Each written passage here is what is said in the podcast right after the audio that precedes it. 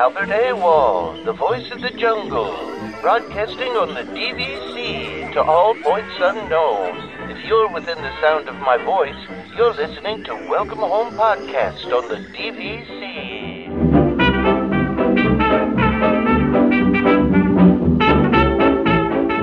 Hello and welcome home. Thank you for joining us on episode 167 of Welcome Home, a Disney Parks and Vacation Club podcast. I'm Tom. I'm here with Trevor. Uh, no, not Trevor. No, you're Just not. Look at this. It's, Just it's a sad. It's a sad day and a good day, all in one. I mean, it's We've, very. we've traded Trevor. we've I traded mean, it, Trevor out. it is the free agency period of the NFL. We have traded Trevor this week, and interestingly enough, it's our most requested guest that It's- we traded him for Most requested by you or by the listeners? by everybody, by the masses.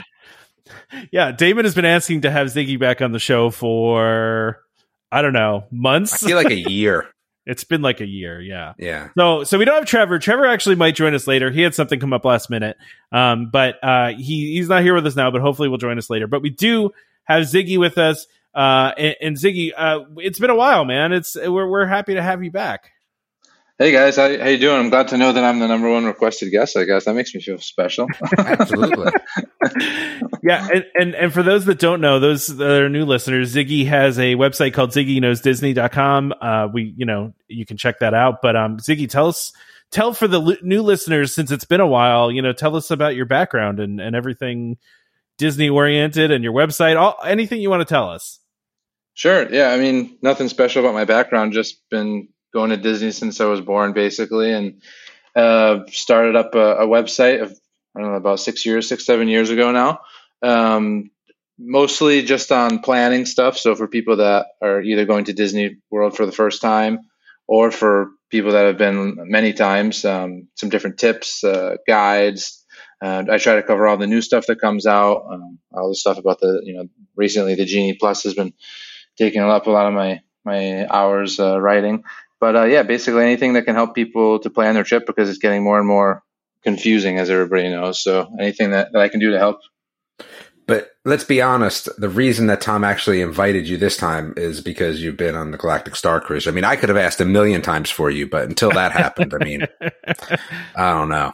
we need to get a firsthand review, Ziggy. You know, we, we saw what the you know people online said and the blog said, but like we, we trust your opinion, so we need we need your your firsthand review. My, my my question is: Is are we going? Are we going right into that? Where we're skipping over the Sure. list of questions right to Ziggy? I, I like. I mean, that. do you want to do listener questions first, and then we can do Star Cruiser? I, mean, feel like there should be a little bit of like you know ramp up to that. I mean, we only All right. have two questions because You got to leave Three people in expectation a little bit, you know? exactly. So so Tom, I I nixed out the third question, so we got Well, two good okay. questions.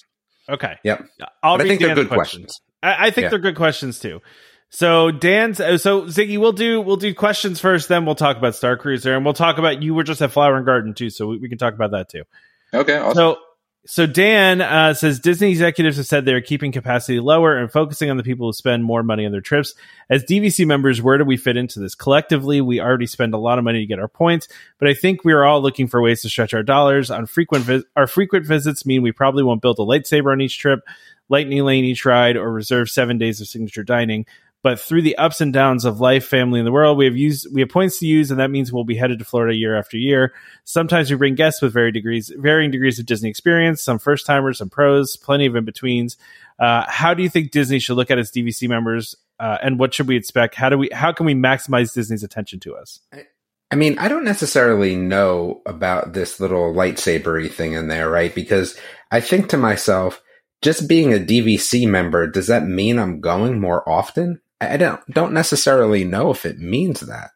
Um, I mean, maybe for some some, ways. people, Yeah, but not for everybody. You know, and those same some people, they would probably go that much anyway. I kind of feel like I don't know. I mean, I get what he's what Dan is saying here.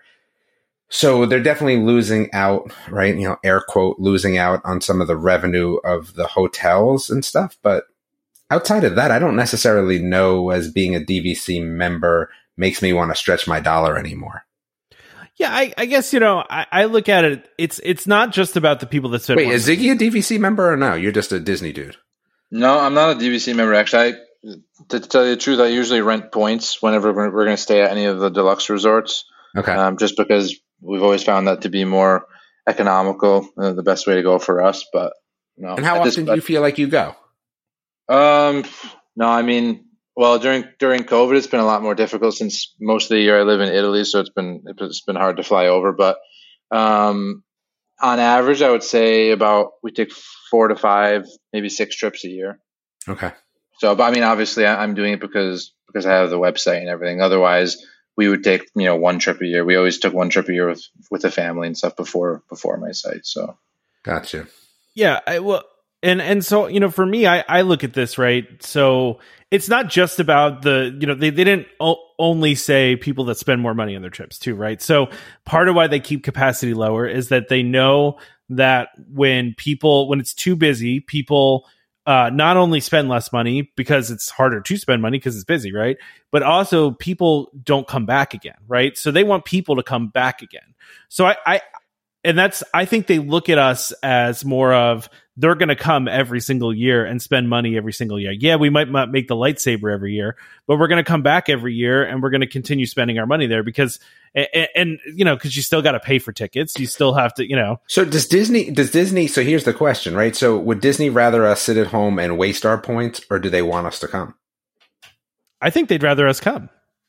I would agree with that. And, and I don't, I don't know. I don't know. I, no, I might disagree with that. I mean, because if you've already spent your money, they're getting that money no no matter what. So I mean, they would rather have other people come in that that they're not locked into to the. so they bring that hotel money in.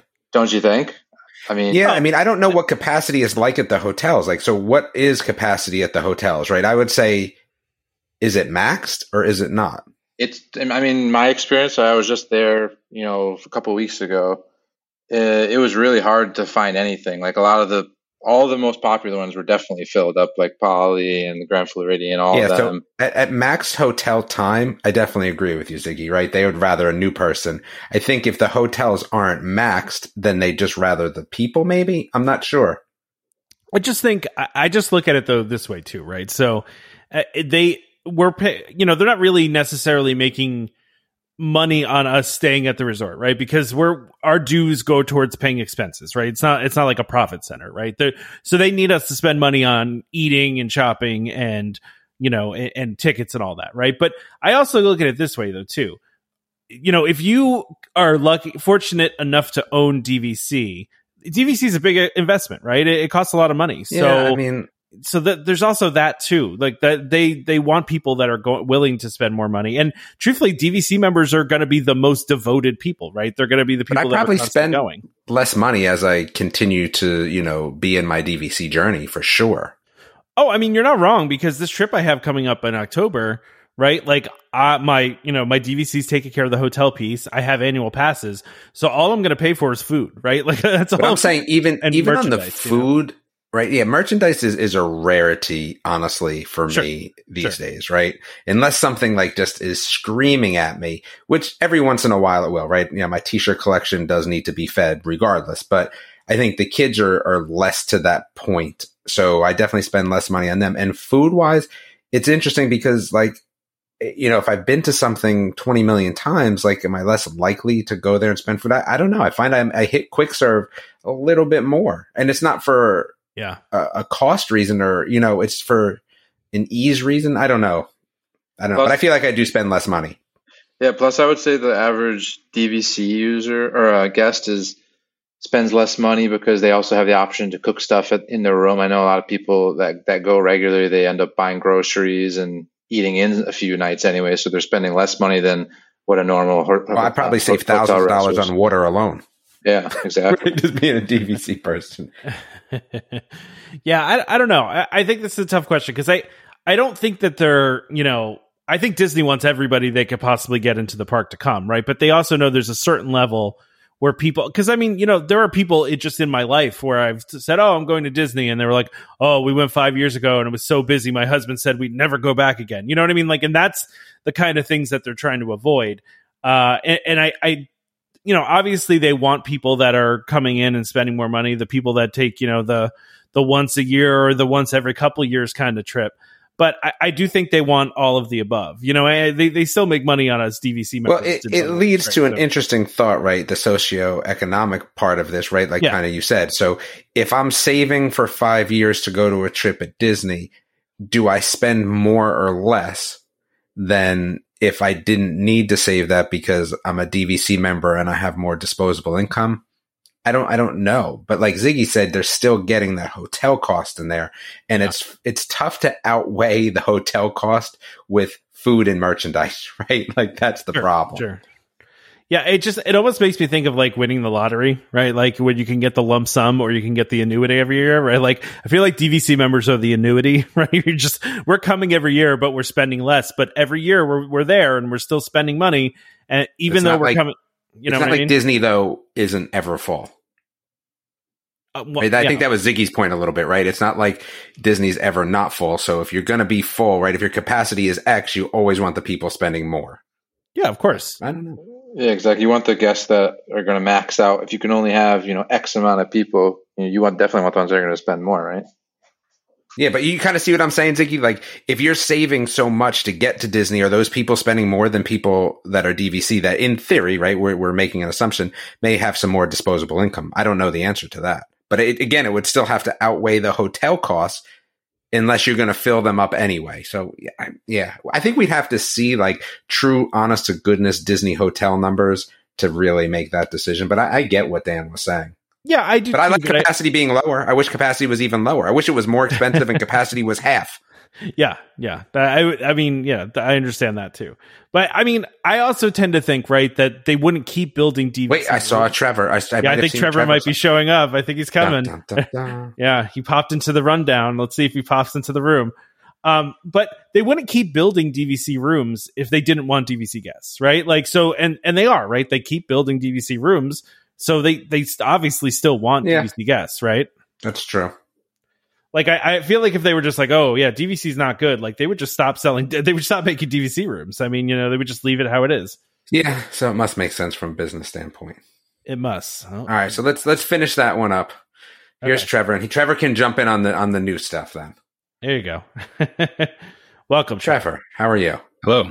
Do we have? There he is. There he is. All right. How you doing, Trevor? Hey, Ziggy.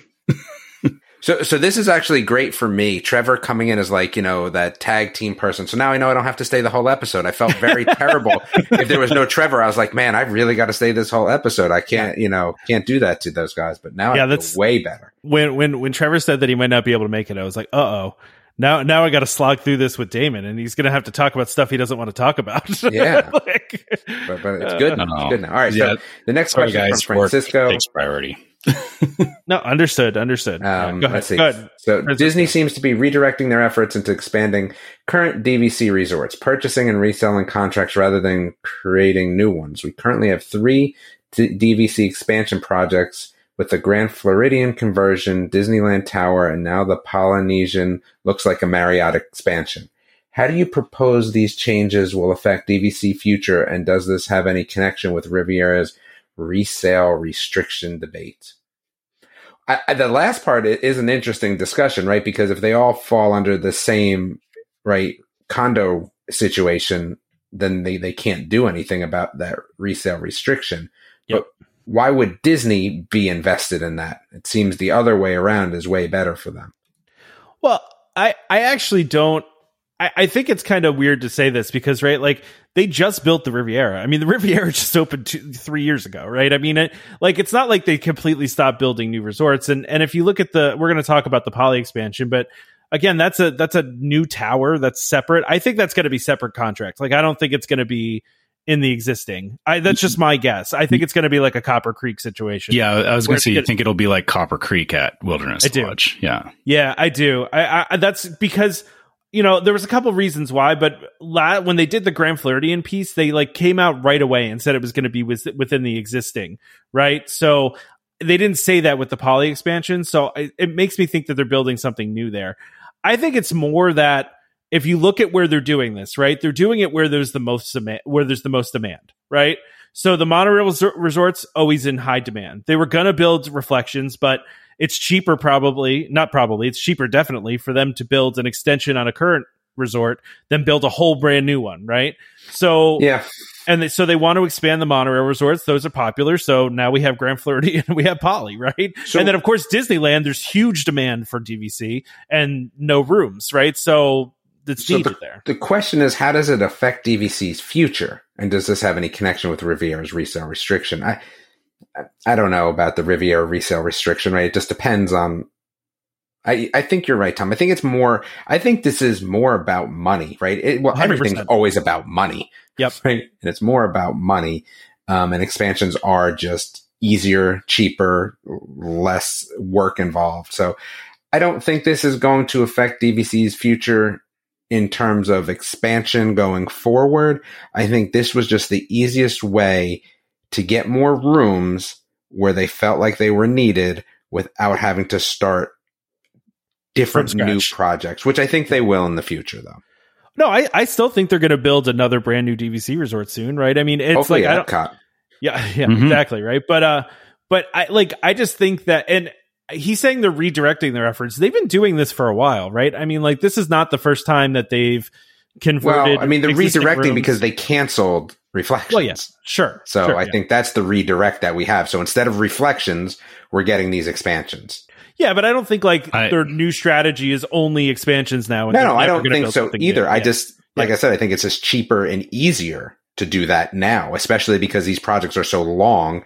They they didn't know what the pandemic was going to bring, so th- they said, "Hey, you know, you know, this is my thought process." And maybe they just were like, "Hey, you know, it's going to be easier to do this." And yeah, Yeah. And, and I think that's fine. you know, to that point, the the hard part is, is you know, we don't have a crystal ball of what it would look like if the pandemic didn't happen. Like, sure. I mean, I think we would get reflections, though. I don't think you're right, right, But we definitely would have gotten reflections. but the question is, is would would we not have gotten the expansion to the Poly or the Grand I don't think we would have. I I don't I, think. I think that they're different lanes, and I, I think that that these things sometimes happen in parallel. And you know, Disney probably Maybe I'll give you Grand Floridian conversion, but I don't know about poly expansion. I, I think it. I think it may have been on the books already, and may have been further out. And yeah, just because of the fact that they canceled Reflections, it may have bumped up the schedule on it because the, they're not doing a whole other resort. I wouldn't say that you know that they they looked at it and went, "Well, we're not doing this one, so here's Plan B." I, I don't think. I, I can't see. I would Disney disagree with that, operating but. I, I- get both sides of it. Well, because we don't know the reflections is fully canceled, right? Like we, we know it's on pause at least, you know, like it's it, Yeah, they're not true. doing anything. Like it, it could still be there. I mean, but I also think, and, and we're not. I guess we're kind of getting into this topic now. I think the poly Yeah, expansion we- fill, f- fills a need, right? It, it fills a need Oh, absolutely because because first of all, Poly's very popular, right? Secondly, monorail resorts in general very popular. But third, Poly only has studios, right? So they mm-hmm. needed some other room terrible. types there. What's that? which is terrible. for Damon, it's That's it. terrible. I think it's perfect, Yeah. but No, it's what terrible. just the studios? yeah, yeah, I'm, yeah, yeah. I'm happy with studios. I, you know, regular poly's fine. So, you know, even if they separate this new resort and it's a separate resort, I really don't care. All right. Yeah, I, I think I think I think we're boring Ziggy though, so we got to get to Ziggy stuff now.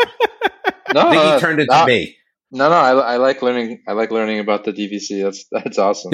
and and I I mean, just uh, if I can weigh in what you what you guys are saying Please, about the uh, yes. the reflections project. Yeah, I mean, obviously, I think the uh, since the original plan was to build that one, that obviously is pushed way off to the back back burner. I think I think also that they kind of improvised. Maybe they were always going to do an expansion at, at Grand Floridian, and maybe they were always going to do one here at the Poly too. But obviously, I think I think they're going to do those and then wait and see what happens. Uh, obviously, when there's a, a further demand, the the Reflections project will probably get resurrected in some form. Maybe maybe Yeah. you know five years, ten years down the line. I don't know how far, but uh, Hopefully, it's Epcot Reflections that would be really. with Ellen, with with, with Ellen theming. We'd be all right. With Ellen theming. Can, can we make a Oh, haunted reflection shirt or is that inappropriate? I don't Oh know. my gosh, haunted reflections! Look at that. Just double down on the. I'm just, I, I'm, I'm, listen, I know we have to get to, to Ziggy's Galactic Star Cruiser, but I just really have to go on record here to say that AristoCrêpes closing is so disheartening to me. Like, Oh, really? I'm, I'm so bent out of shape about that. Okay, well, we'll talk about that. We'll talk I- about that later. Yeah, I just I couldn't stop myself. Just you know, I just in actually case didn't I- think you were going to care about that at all. oh, I love AristoCrêpes. Like we'd always go there. That's like a family spot. So I'm very disappointed. I mean, I'm happy at what it's turning into, but I'm just I'm disappointed by it. So Tom, really, what you have me saying right now is there's no way I'm actually making it to that in the show. So I felt like I had to bring it up now. Oh, okay. Well, well, yeah, we'll get there. But you know, they did move some of the dishes to other places around around Disney Springs, right? same. So like, you, You can't. You, just- don't have the. You don't have the rude people working at the crepe place, um, which they were funny rude. So I'm okay with that. But I'm gonna miss that. oh gosh, they were funny rude. All right, let's talk. Star, how about we talk Star Cruiser? How about we get into Star Cruiser now? and uh Trevor, I don't know if you had any opinion on Dan's question. I know we you you got in right after we finished that, but No, uh, no. Let's let's go straight into into Star Cruiser. So, so Ziggy, I don't know how much you want to do in the way of. I mean, should we give a spoiler alert here right now? Oh, spoiler alert! I want to know everything. I don't want. Definitely, definitely. Yeah. It's Okay. so spoiler alert here. There you go. Yeah. So, if you don't want to know anything about Star Cruiser, skip ahead. Get get past this because we uh, we're going to talk all about Star Cruiser, and I, I and Ziggy's going to spoil some things. So, uh, if you're okay with that, then cool. If not, then then move on. Go ahead. So, Ziggy, tell us like all about the experience. I mean, like maybe maybe you just give us a walkthrough of everything, and then Damon can ask you the million questions that he has in his head, or uh, we can just ask as we go along. Now I'm just going to interrupt Ziggy as much as possible. okay, there we honest that you. works fine. too. That You want me too. to kind of? Do you want me to kind of give you the the rundown, like from from when I arrived, and then Yeah, yeah. No, I want to get the rundown from paying first, but but before you even do that, for the people that don't want to hear about the spoilers, like, Yeah, is it a yeah. thumbs up or thumbs down? Just like straight from the get go. I absolutely loved it. Okay, To be hon- to be honest now we can go spoilery. Everyone that Yeah. wanted to know, Ziggy loved it. There we go. Ziggy, if you had to give it a, a rating out of ten, what would it be?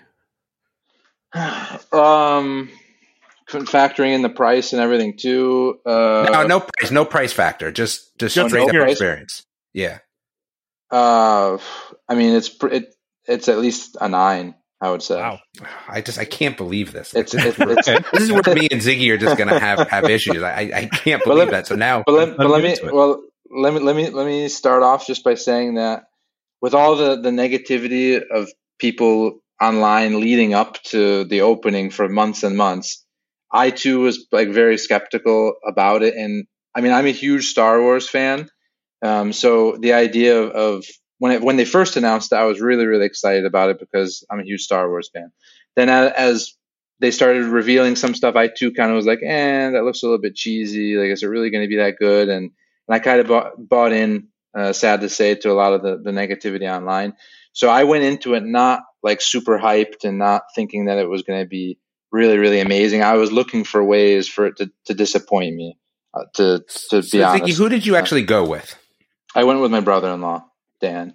Yeah. So it was just the two of you. It was just the two of us, yeah. So I I actually I tried when um, the reservations went online. The day they went online, I I tried to get reservations. And I I couldn't get them, and I don't know the phone wasn't working. And there, as you know, Disney's reservation system for everything is absolutely terrible. So as no surprise, I wasn't able to get through. Luckily, my my travel agent that I work with on uh, on my website, uh, show you show you the world travel. Her name is Renee.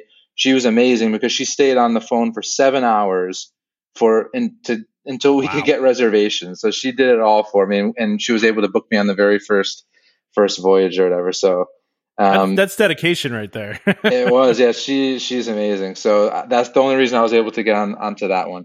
Um, but yeah, I mean, I I wasn't included in, in the media uh, preview events or anything like that. So it was all paid out of pocket. Unfortunately, my my wife was not happy about that when I told her how much it was going to be.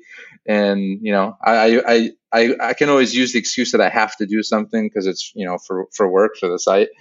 But um, it was a I So was no shocked. kids. I think that was the big thing, right? So No, just two no, no, no. adults going. Two Gotcha. adults, yeah, both. And is your brother-in-law a Star Wars fan as well, or no?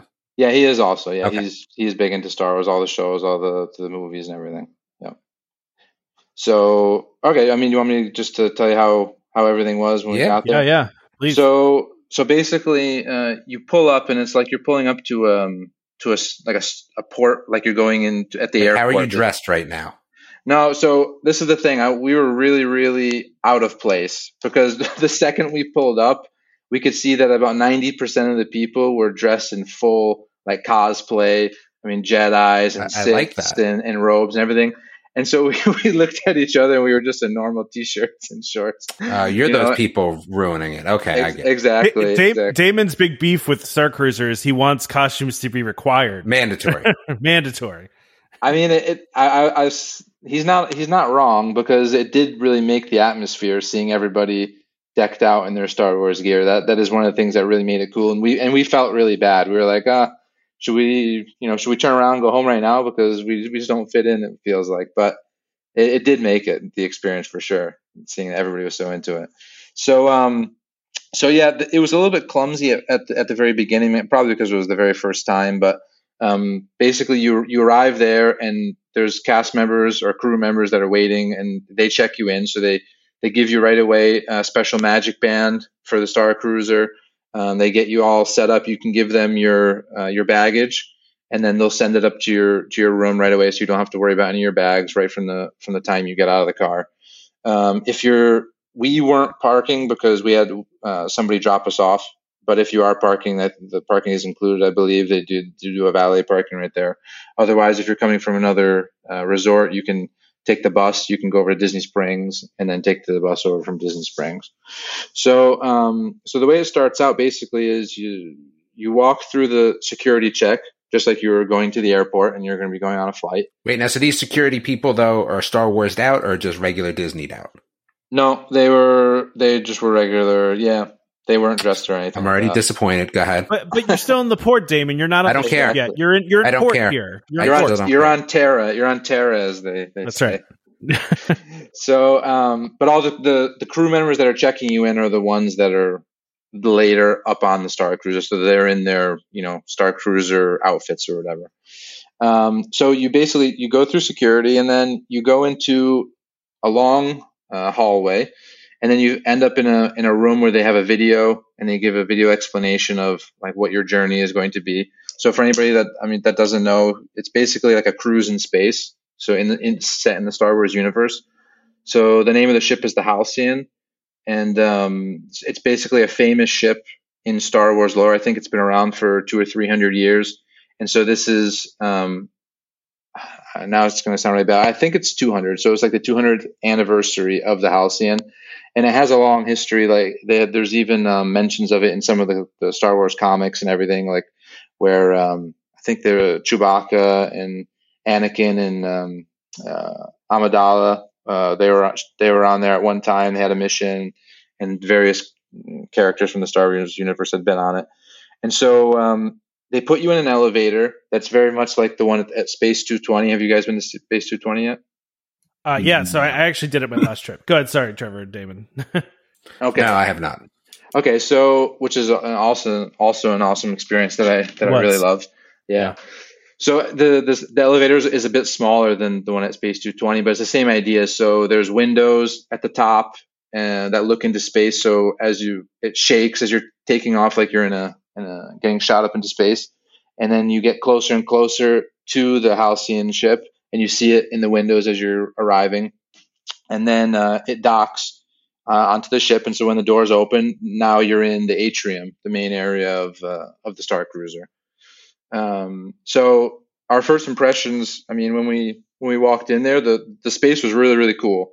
Um, the atrium was it was it was open, uh, very bright, very modern Star Wars ish uh, looking. Lots of white. Um, there's some cool artifacts in there um, to look at. There's a, a model of the ship. There's the um, the compass. There's like a, a space compass that they that they used, um, and so you can check that out.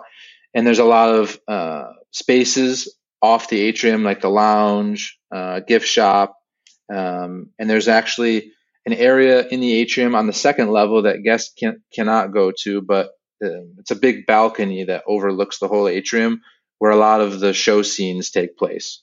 Because a lot of the characters um, that are in on the Star Cruiser, they eventually go up there and they either make announcements from there, and then they have uh, they have scenes. I mean, it's it's basically like being in a in a big play the whole time, uh, a role playing play that you take part of. Uh, you know, that you take part in. So, um, they they give they give you a tour first of all. So just like if you're going on a cruise ship, uh, they usually give you a tour of the of the ship or whatever to get you familiarized. So the same idea. So one of the the crew members will bring you around show you the restaurants, show you where your room is.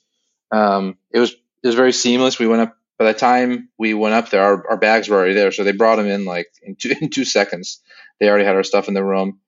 Um, and then let's see, right away. So uh, go ahead. How was the room? How was the? I'm interested to hear how the room was. So you went right up to the room, or we just went into the room real quick just to drop off like a couple of things and, and use the facilities, and then and then we went to lunch uh, right away. We didn't really spend time in the room, but um, the room, if you want me to explain that, sure.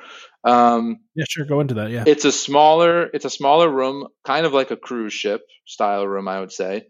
Um, I mean, some people they're saying it's like being in prison or, or whatever, but I thought it was I thought it was really cool. I, I like the space windows. I thought they were it was really awesome. Um, you can look through the window anytime, and there's always different scenes happening. So sometimes there's other spaceships going by. There's different planets. There's shooting you know stars and people out in space. Um, so that was obviously the main the main focal point of the room. Um, there's one bed which I would say I don't know if it's quite a king size. It's probably a queen size bed. And then there are two bunk beds in the room. This is so. This is the standard cabin uh, that fits four people. Did um, one of you the, guys sleep in the bunk beds? Because I, I heard they're deceptive. Yeah. I've heard yeah, they're much I, bigger than they look. So yeah, uh, my my brother in law slept on the top bunk, and um, I, I tried it out too, uh, just to see how big it was. And they are very big. I'm six feet tall, and I fit in it no problem lengthwise and I'm a I'm a bigger guy. I'm not I'm not huge, but but I definitely had tons of space uh, in there. So if you're worried about about that, yeah, you can fit a, a grown adult no problem in the bunk bed. Nice. Um, yeah, they're pretty comfy too. They're they're actually changing out the the mattresses though because I guess some people had already complained maybe in the testing phase, so they're upgrading the mattresses in, in the bunk oh, okay. beds already. They told me. Um, so let's see what else. Oh, there's a really cool. So one of the really cool features in the room is um, there's like an intercom telephone system on the wall, and it's basically it gets you in touch with the droid. I, I forget the droid's name, um, but the one that is like your host on the on the Starcruiser. So anytime you need something, you go there, and then she gives you information about either about missions or about things going on on the ship or sometimes there's there's announcements that come from her too. You'll see, you'll go there and and uh, see that there's a message or whatever waiting, and um, different events happen. So that was that was really cool, and and it's pretty interactive uh, as well because she asks questions and then you respond, and and it, it works pretty well. I thought. Um, let's see what else. The bathrooms they were they were decent size. Uh, the shower was very was very big. It had uh, a really nice uh, shower head actually two different two shower heads one on the on the top on the on the ceiling um so no no complaints i think that's there. different from a regular cruise like a yeah. real cruise so that's yeah i mean i think the the bathroom yeah the, i've only been on one one disney cruise and the room i had there was was smaller than the one at the, at the starcruiser so i don't know how some of the bigger cruise ship rooms are but this one was was bigger than a small cruise ship room anyway um this was the so this was the standard cabin then there's a cabin that's really similar to this, but it also has a pull-out bed in the wall, one of those trundle beds or whatever. That's uh, been pretty popular recently at Disney. So, so that would fit five if you had five. And then there are two other um, different. There are two suites. There's a, one suite that I think fits five or six people, and then there's one that fits up to eight, if I'm not mistaken. The captain's uh, suite.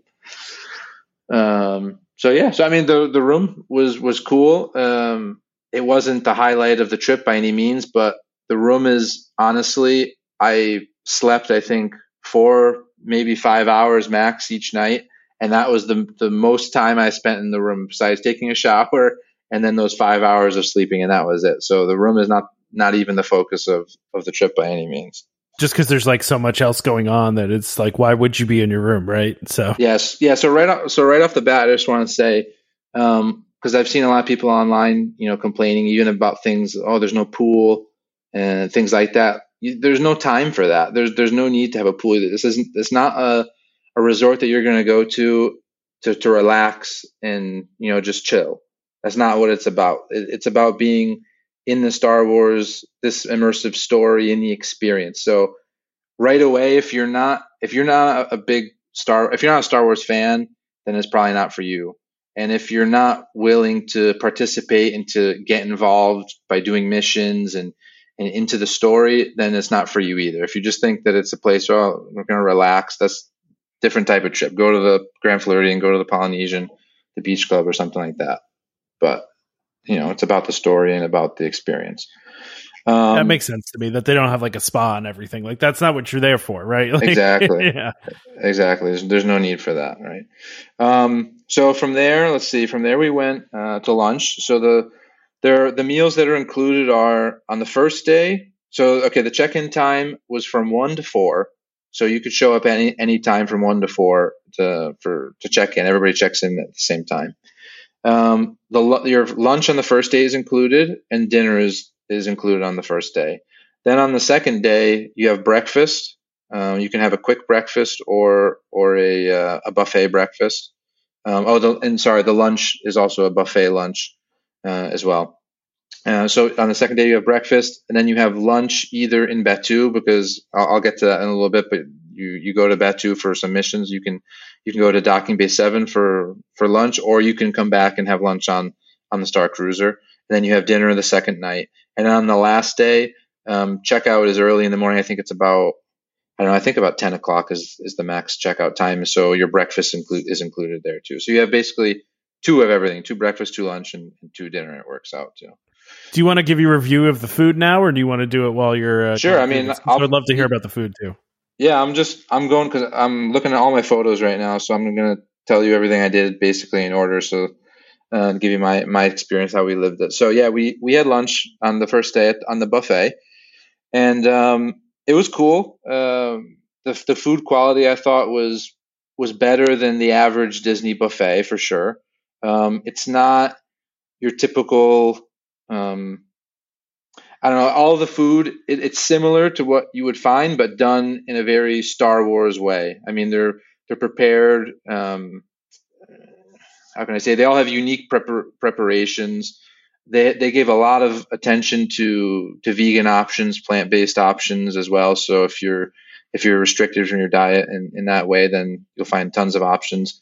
Um, the best thing, let's see, or I'll tell you some of the things they had. They had um, they had a, a type of Caesar salad.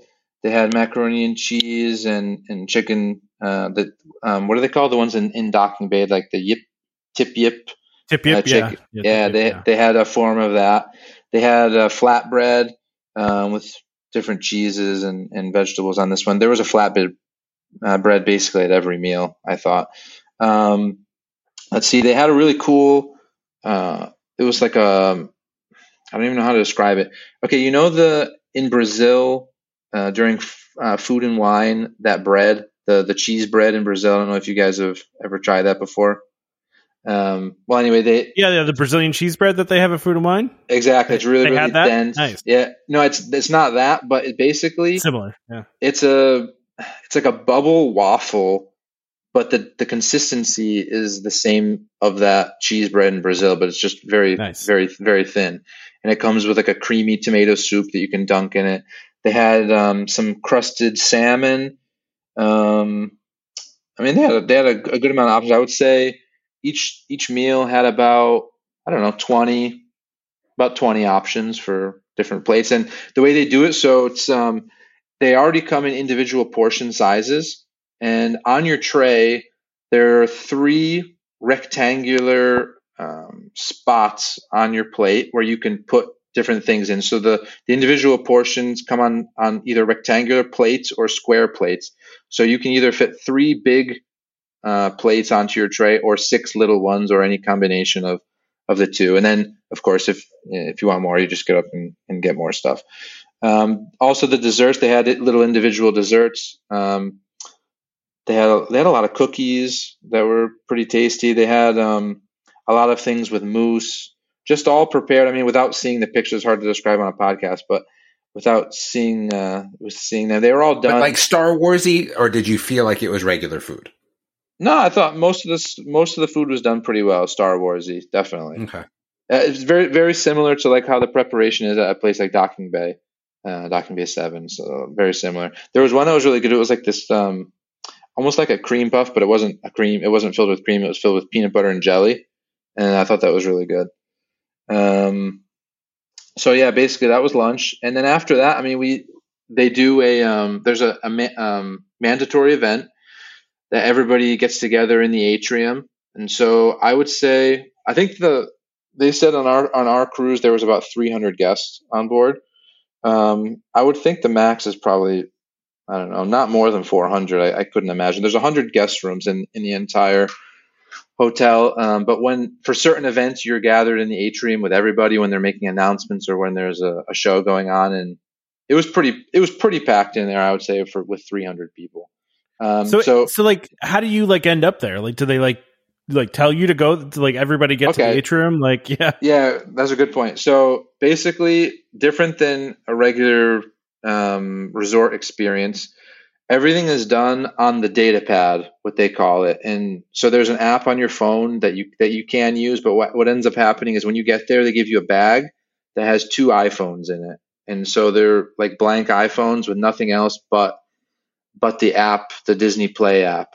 Um, that has all the, the stuff for the Star Wars experience in there. So you log in with your My Disney Experience account, and it's connected to your reservation. And so um, you look on that for the the itinerary throughout the whole time you're on the, the you know your voyage or whatever. Um, so in there it says okay day one, and then the, the time one o'clock, and it has or the hours for lunch, and then it'll say from four to four thirty. There's this event, and from four thirty to five, there's this event, and so all of them are are pretty much optional. So you can choose which ones you want to go to. If there's something you don't want to attend, you, you're not obligated to do it. As um, different missions come up throughout the the voyage, those missions will end up into your itinerary, and so you'll see them pop up. So some of the characters will tell you you have to go to this room and talk to this person, or you have to go scan these codes and you know and find out what's in this this secret box and report back to me. And so those will pop up on your itinerary and tell you where to go. If you do them, then you'll get other ones that that continue to pop up throughout the time. If you don't do them, then they'll they'll just sit there and and you know you'll have the next things that that come down the line. But the more stuff you do, the more your itinerary fills up with events. And I'm assuming you guys went all out, right?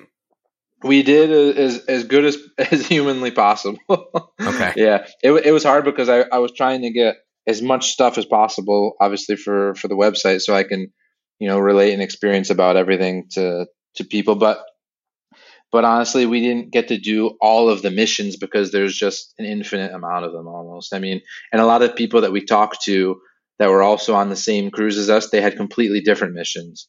So depending on you know, it's set up basically where you could go towards the light side and help out the resistance, or you could go towards the dark and help the first order, or you can kind of play both sides and be in the middle somewhere.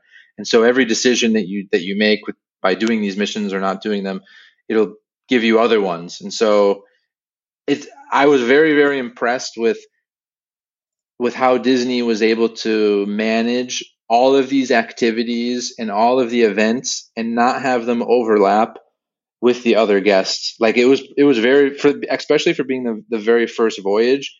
I thought it was really, really organized, and they did an awesome job. Like it, it seemed like in, in every place there was always the right amount of people. You know what I mean? Because if you ended up with with 50 people in a, in a really small room, it would have been Yeah. you know chaotic and and not worked.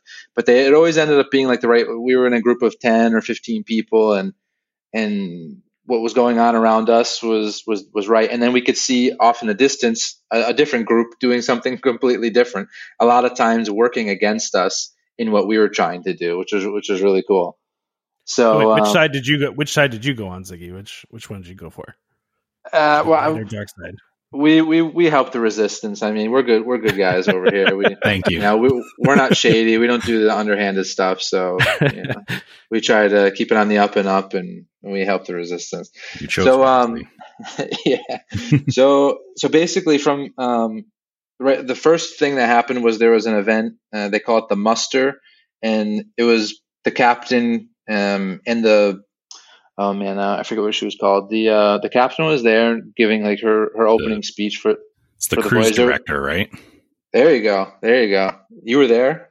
No, I, I have watched some of the videos, so I've, I I got a little bit of the gist. Yeah.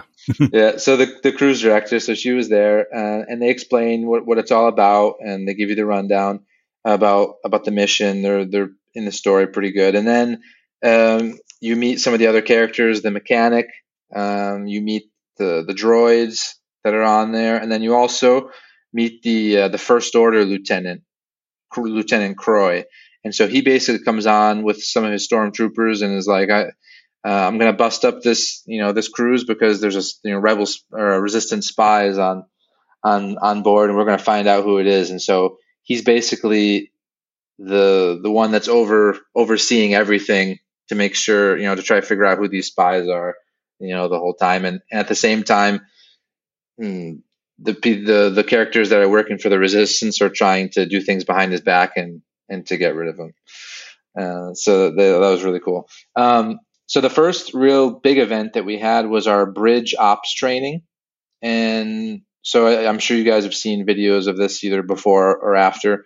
So basically, you go out onto the bridge, which is the control ship or the control area of, of the ship, and um, they give you an explanation of the the four different areas. Um, there's um, and now I can't remember all four of them. There's defense. There's the ones that uh, attack the incoming ships, and then there there's one that I forget the name of it, but it's they collect cargo, and then there's a fourth one that I'm not remembering at this moment. But anyway, you basically are each uh, at your station. I would say there's about 50 people in the in the room. It's a, it's a very very big room, and there's different uh, control con- control stations throughout, and you're looking out through the big huge space windows, and you're doing the missions as they're as they're training you, you know, to handle because later on, um, what you learn in the bridge ops uh, comes in handy to carry out actual missions. So it's kind of a you know to, to get people used to to the controls how everything works. Um, I thought that I thought it was a lot cooler than it looked than it looked like on the video. And it, I thought it looked kind of cheesy before going, but it was actually pretty fun. Um, and you're playing video games basically, but it was pretty. It was very well done. I thought. Uh, how I they think it. Damon has called it Space Invaders uh, previously. yeah, I mean, it, it's hard.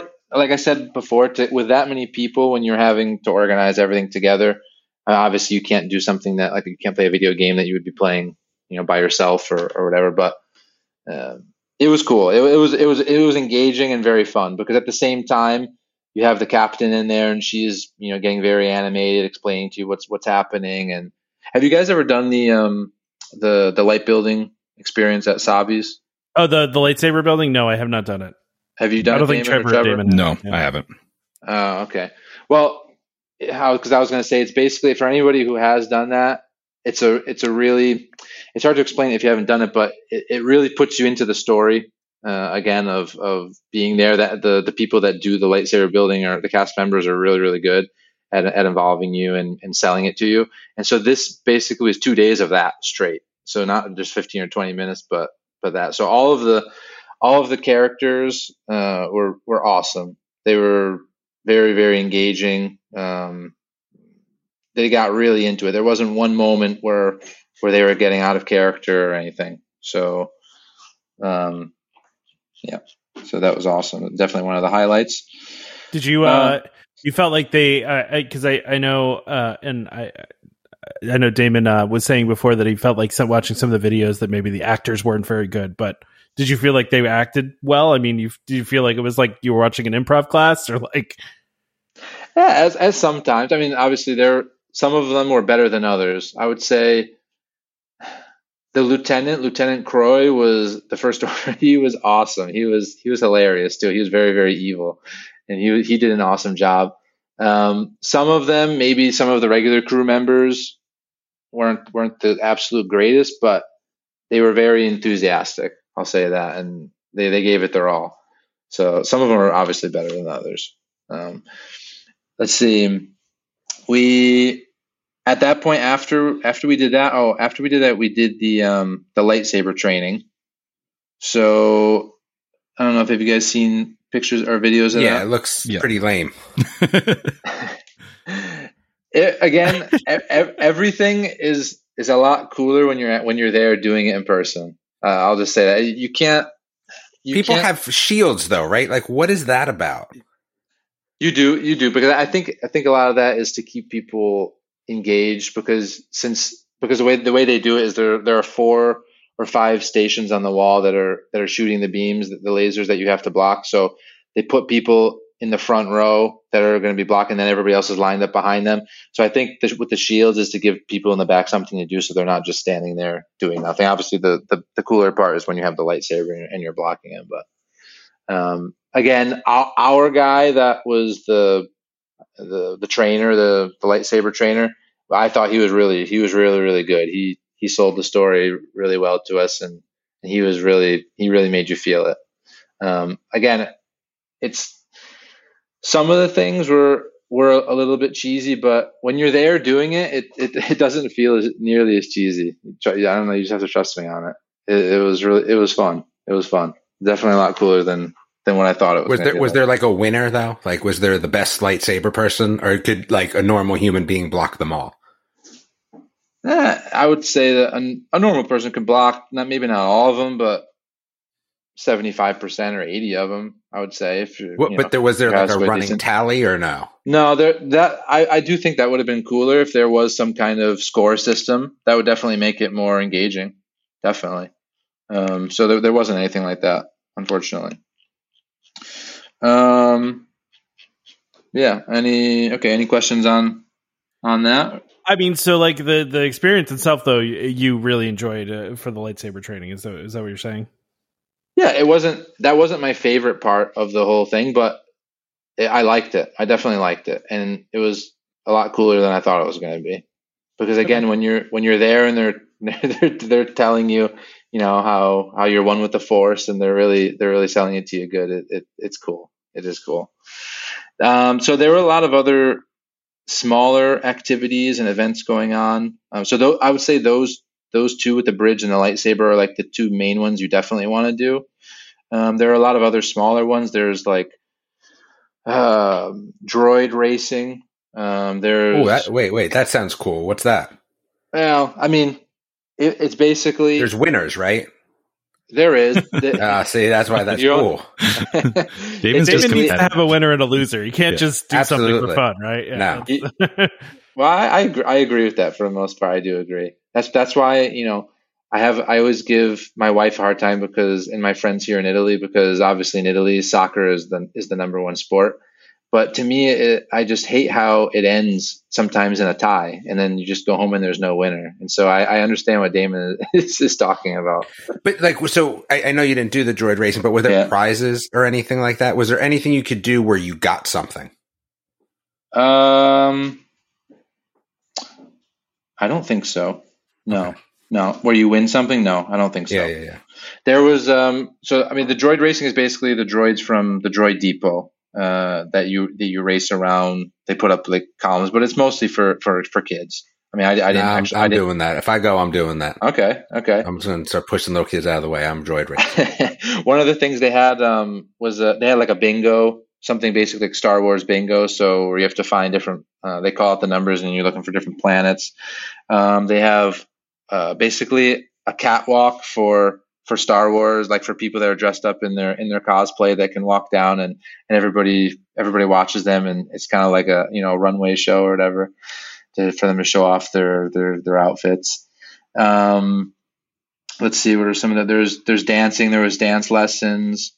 Um, so I mean very very cruise like if you've been on a lot of cruise, a lot of the things were what you would How- find on a cruise. how was how was the dinner show?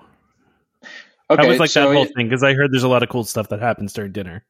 Definitely, yeah. The dinner again was was a lot better than what I thought it was going to be too. Um, the meal itself w- was very good. Um, they bring there's three different courses, um, and and everything everything was as much as you want. You can you can get more too. So if you uh, you're not going to need to because they give you a lot of food already with the courses. But we ordered extra stuff. We ordered off the kids menu too, even though we didn't have any kids with us, just to see what everything was like, and you know no problem doing that.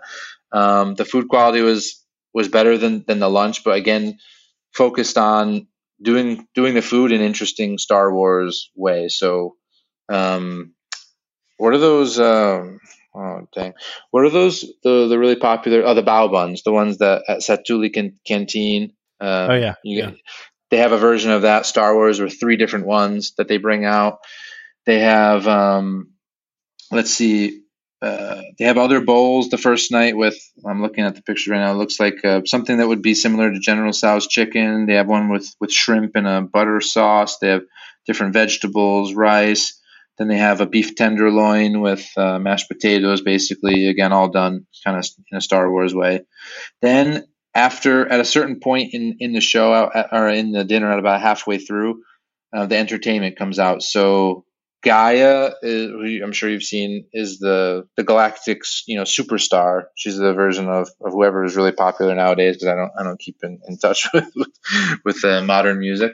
But um, so she comes in onto the ship, and um, actually, the way she got into the ship was we we our my group helped her because that was one of our things we did in the bridge training ops. We we brought her safely. We had to go to where she was on the planet, and then we had to bring her safely onto the ship. So she made it on, and uh, so she starts singing, and I would say she did about I don't know, I want to say about six songs. Um, some of them were very high energy, where people everybody was standing up and dancing in the in the dining room. She had everybody going really well. I thought uh, the energy in there was was awesome. Um, Are they like original songs or are they like something you would know? They're all original. Yeah, they're all. I assume they'd be original because why would you like have a song from like Earth and you know and that right? So like that'd be Def- weird. So Definitely. No, they're they're all done with you know stuff going on even in the Star Wars universe. I'm sure she mentions different things like that because there it's nothing, not just regular lyrics too that that you would normally hear. Um, so yeah, in in general, again, when I saw that online when they had that video that they quickly took offline because everybody was saying negative stuff about it and, and making fun of her, I was like going into it thinking, oh man, you know, what is this going to be like? This is going to be super cheesy. But again, I, I liked it a lot, and everybody was was getting into the music. So I think she did a great job. Definitely high high energy. Um, from there, oh yeah, and from there, there are different events that happen. Like they take uh, Chewbacca into custody during the dinner, and so they bring him out and they they parade him through the through the uh, dining room. The stormtroopers have him uh, under custody, and and later on, uh, one of the missions that that some people have is is to break him out of custody from from being with from the stormtroopers or whatever. They throw him into like a little uh, into a little jail cell basically, and so some people have to go break him out. So it ties into the story there. Um, let's see from there. At this point, I was pretty wiped out, and and after oh, there's a show after dinner uh, back in the atrium, and then you know we we were wiped. So that was the end of the night, and so the the only one thing I'll say as a as a complaint um, was that for people that do want to do more stuff after dinner, because I think we were in so dinner is done in two different uh, two turns. So ours was the eight o'clock. There's an earlier one. I think it was five thirty or six, and then ours was the eight o'clock. So eight to nine thirty. And then after 9:30, like I said, there was a brief show up until 10 o'clock in the atrium, and then that was basically it. So you could go, still go in the lounge, um, which I, I haven't mentioned yet, but um, off the atrium there's a there's a, a bar. So it's a similar idea to Oga's Cantina, but a lot smaller and not done in the hmm, Oga's Cantina is how can you describe it? It's it's more in the Tatooine style. This is way more elegant, way more upscale. Um, More Coruscant. yeah, more Coruscant, and that was really good too. the The theming in there was really cool. Um, the drinks were just as good as Oga's Cantina drinks, maybe better. Some of them I, I really really liked. Um, and so anyway, after dinner and stuff, you could go in there, and I believe it was open until midnight or until one. But if you wanted to, to keep doing missions and things like that, you, there wasn't anything to do. So that was one complaint that I would say. Um, but for, for me, it was fine because I was I was beat anyway. Um, so yeah, that was basically the first day. Uh, the second day, so what happens is everybody gets scheduled um, a transport mission to Batuu over in Galaxy's Edge. So ours was scheduled, I think, about 8:30, 8:30 or 9. So they walk you over to the loading dock, they put you on a transport, which I'm sure you guys know is basically a box truck. but but the, but you didn't know it was a box truck, right? No, if- no, you would Yeah. you would never you would never know. That was another thing. Everybody was was really making fun of that online stuff. But when you're in there, you don't you don't see it's a box truck, and and the inside is done up really really well. So it's definitely Star Wars looking, and and you you know you feel like you're in the story. I I, I didn't think it broke it broke the story at all. It would obviously I was hoping before the plans were completely announced that there would be some kind of I don't know cool passageway over to Galaxy's Edge, some kind of futuristic tunnel or something, which would have been cool. But obviously, we know that would have been way more expensive, and and they weren't going to do something like that. So, but it was it was still cool. Um, when you get to Galaxy's Edge, so they give you a pin that you put on your on your shirt, and it identifies you as being on the Galactic Starcruiser. And so the cast members in Galaxy's Edge also interact with you in a different way, knowing that you're on there and you're and you're part of doing missions and stuff. So uh, one of our missions was to go to Oga's Cantina and get some information, descramble some codes, and and the the host at the at the front door where, where they take your name was the one that we had to talk to to to give us the information. Um, they send you around different areas in in Batuu. Uh, where there are, there are crates with uh, barcodes on them that you scan again with your with your data pad that they tell you information. Um, so okay, you guys know on on Smuggler's Run how you guys have to steal the coaxium uh, for for Hondo. hmm So now what happens is you, you're supposed to smuggle some of that back onto the Galactic Starcruiser. And so some of the people we did we weren't assigned that, but some of the other people that, that we talked to were assigned that, and it plays into the story later on. You see the coaxium on on the Galactic Starcruiser at the at the very end, and so so is the ride different, or is it just it just fits into the story? No, the ride isn't isn't different. It's the same ride. But again, if when you go there, they they're they're telling you like why it's important that you're going there to steal this to steal this coaxium. So you get the So- context of smu- like before and after Smuggler's Run, basically. It's- Exactly. Yeah. Okay. Exactly. So, um, and then there were Rise of the Resistance. There wasn't really anything different. There are some things though that I mean, again, you, they tell you go to Rise of the Resistance, scan this, and they're going to give you this information that you need to bring back to us. So you do that, but it didn't that didn't change the ride either uh, when you do it. Um, one of the the pluses is both of the rides you get lightning lanes for, so you don't have to wait in line for for either of them. You just you can walk on, uh, which we didn't didn't have a problem doing. Um, it obviously doesn't doesn't justify the uh, the high cost of the experience. You don't do it for that, but it is nice that obviously you don't have to wait in line for for an hour or two hours or whatever to go on Rise of Resistance. Um, so I would say in total we were in Galaxy's Edge for about two hours. I would say, um, and of course if you're doing if you're doing the lightsaber building or the droid building or anything like that, then you can also you can also do that. But we had already- done that in the past, so there was no need to do that. We wanted to get back on onto the ship uh, in time for lunch. So instead of again instead of eating in Galaxy's Edge, we we chose the the buffet obviously because you can always eat it eat in Galaxy's Edge.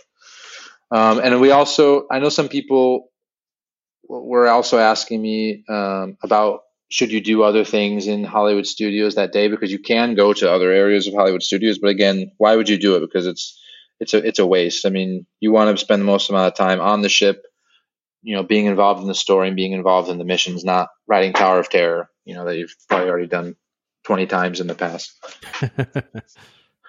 Um, That makes So- sense. yeah. So basically, so that was our, our trip there, and when we got when we got back on, basically we had the whole afternoon from let's say uh, after lunch. The lunch was very similar to the first to the first lunch as I explained. Um, you know, small small plates. They're all different. Um, again, I mean, ev- the quality overall was was really really good of the of the of the food. Um, and then so for the rest of the afternoon, it's open. So I mean, you can you can do missions. Um, you can just go have a drink. You can relax if you want to. Um, and of course, the way they schedule it is you might have more time on the first day, or you might have more time on the second day free um, without the the events that they schedule for you, like the lightsaber training and the bridge ops. Not everybody did it on the first day. Some people do it on the second day. And so when when you do do it uh, in the diff- on the different days or in different time slots, the story that they tell you when you're in there is is totally different. So so that's cool. Um, and So it basic- seems like there's like a lot of different like because I know I Damon one of the things you brought up a couple times is like all this stuff getting spoiled by the internet right like but Yeah, it seems so- like there's a lot of different things that can be But if you like, but if you were to go like is the, is there a reason for you to go on again?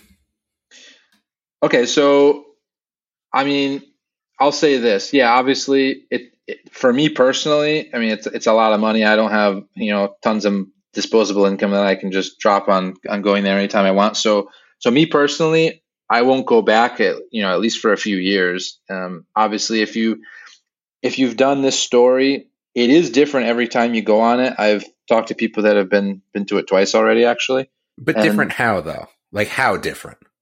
Well, because because the thing is, is when you're doing the, all these different missions, um, you're seeing things from your perspective, but everybody else that's on there is is getting a totally different perspective. I mean, obviously, the overarching story, what happens in the big scenes that everybody sees, doesn't change. But all the missions in between and, and the little parts of the story that the that you do get to see is different every time because depending on what you choose, you're going to end up with different doing different stuff each time. Does that make sense? So yeah, obviously, is it is that enough to make me want to go back anytime soon? I, I'm not just because again I don't have you know enough money to to do that. I wish I did. A lot of the people that that I talked to that were on there though, everybody was like, "Oh, this was so awesome! I want to do it again." That was the the feedback that I got from a lot of people that that we were on there with. Um, so if if, they- it costs less you would do it again fairly soon like if it costs a lot less If it costs if it costs less, I, I would do it again. Yeah, it's not the thing is is like you can't look at the at the Galactic Starcruiser as something that you're going to do every year. This it's not it's not like you know your your yearly trip to to the beach club or whatever, and you're you're not going to do that. It's not what it's about. It's it's just about having a really really awesome experience, probably one time in your life, and that and and that's it for most people that whoever's fortunate enough to be able to go, that's that's all it will probably be. The only thing that would make me want to go again, you know, in the next five or ten years would be is if they change the story, which I think they they easily could do. So if they introduced new characters and they completely changed it, then I would I would be on board for for doing it again. What was the coolest character you you thought? Uh, I think Lieutenant Croy was was the best. Even though even though I was for the Resistance and he was the First Order, he cracked me up, man. He he was really really evil and and really really sarcastic and funny at the same time. I thought the actor that did it for us was was awesome. I, so again, I, I think that also changes from cruise to cruise because already for the second cruise, I looked at the pictures online of people that were doing it, and the actors were totally different.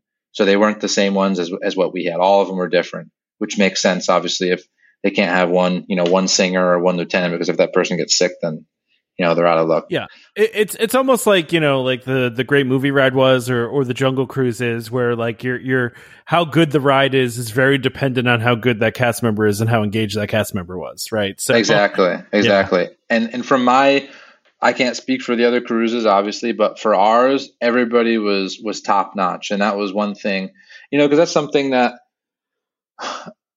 from. Uh, I've been going to Disney since I was born, basically, and so cast members for most of that time have been one of the highlights of, of the trip. That is really what makes Disney stand out over other places. When you have a really awesome cast member, they they and they take really good care of you, then it becomes a way more enjoyable experience. And and that's what this was. Was everybody was 100% on. It was like going to to the parks or going to you know one of the regular resorts and when you get that interaction with the cast members and and they, that just makes your day and you're like wow that was really really good I, it's worth the money to come here to disney that was how we felt but with everybody on the on the starcruisers that makes sense yeah. So- so like, what was the coolest experience? Like, what was the coolest thing that you did while you were on there that you were like, wow, this is awesome?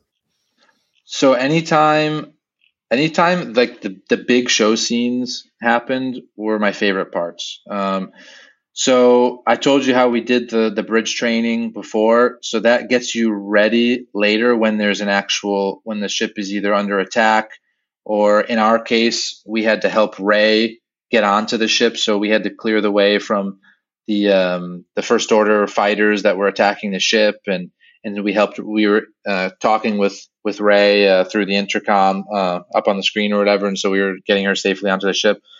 Uh, when when Rey actually got onto the ship, we were down in the hallways with her, helping her hide from the stormtroopers.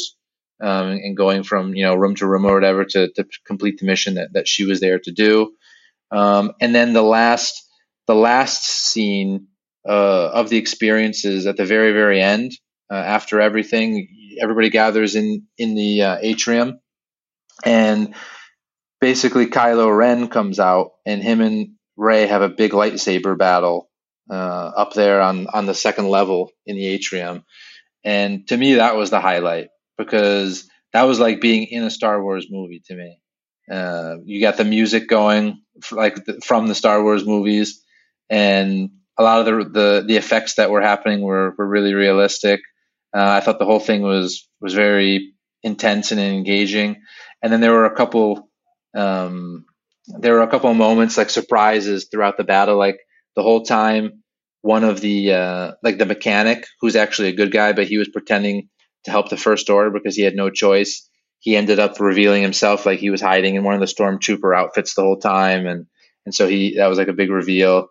And so to me, that whole thing was just awesome because everybody, you know, like when you're at a concert, a really good concert, and everybody's cheering and getting into the music, and and you can just feel that energy. That's how it was in the room. Everybody was just really into the energy uh, with the story and what was going on. So to me, that was my favorite. Was my favorite part.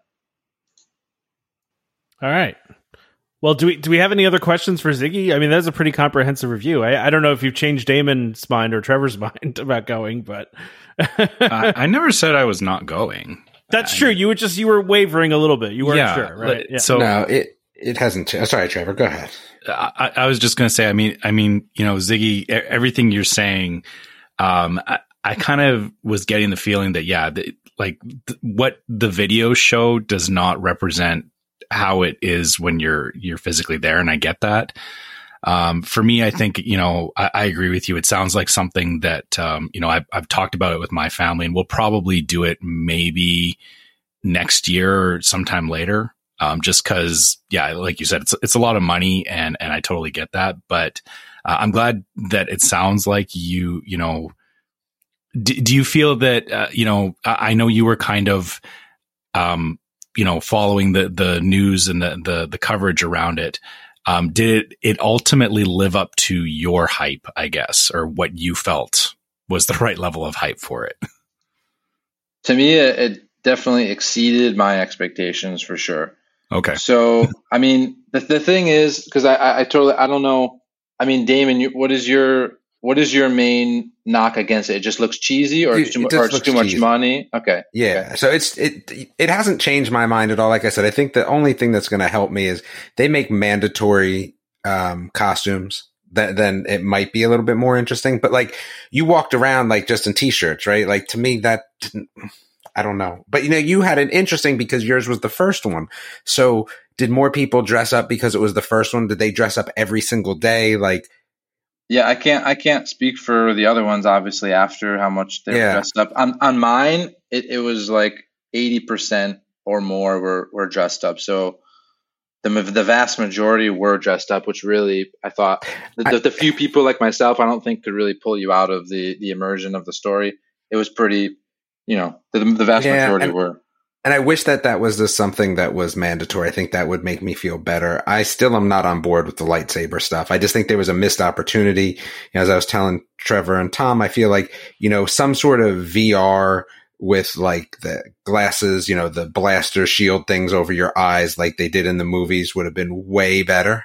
Um, I, am not sold on that. Like I get that it's probably better than it looks, but I'm just not sold on the missiony stuff. Like there was nothing that like seemed like it was super cool, even escape roomy level. It felt felt more like because I was watching some videos of people just kind of you know doing puzzles where they're pushing pipes. Like I don't know, man. Like I just I just feel like it was a missed opportunity for a lot of the stuff. That's all.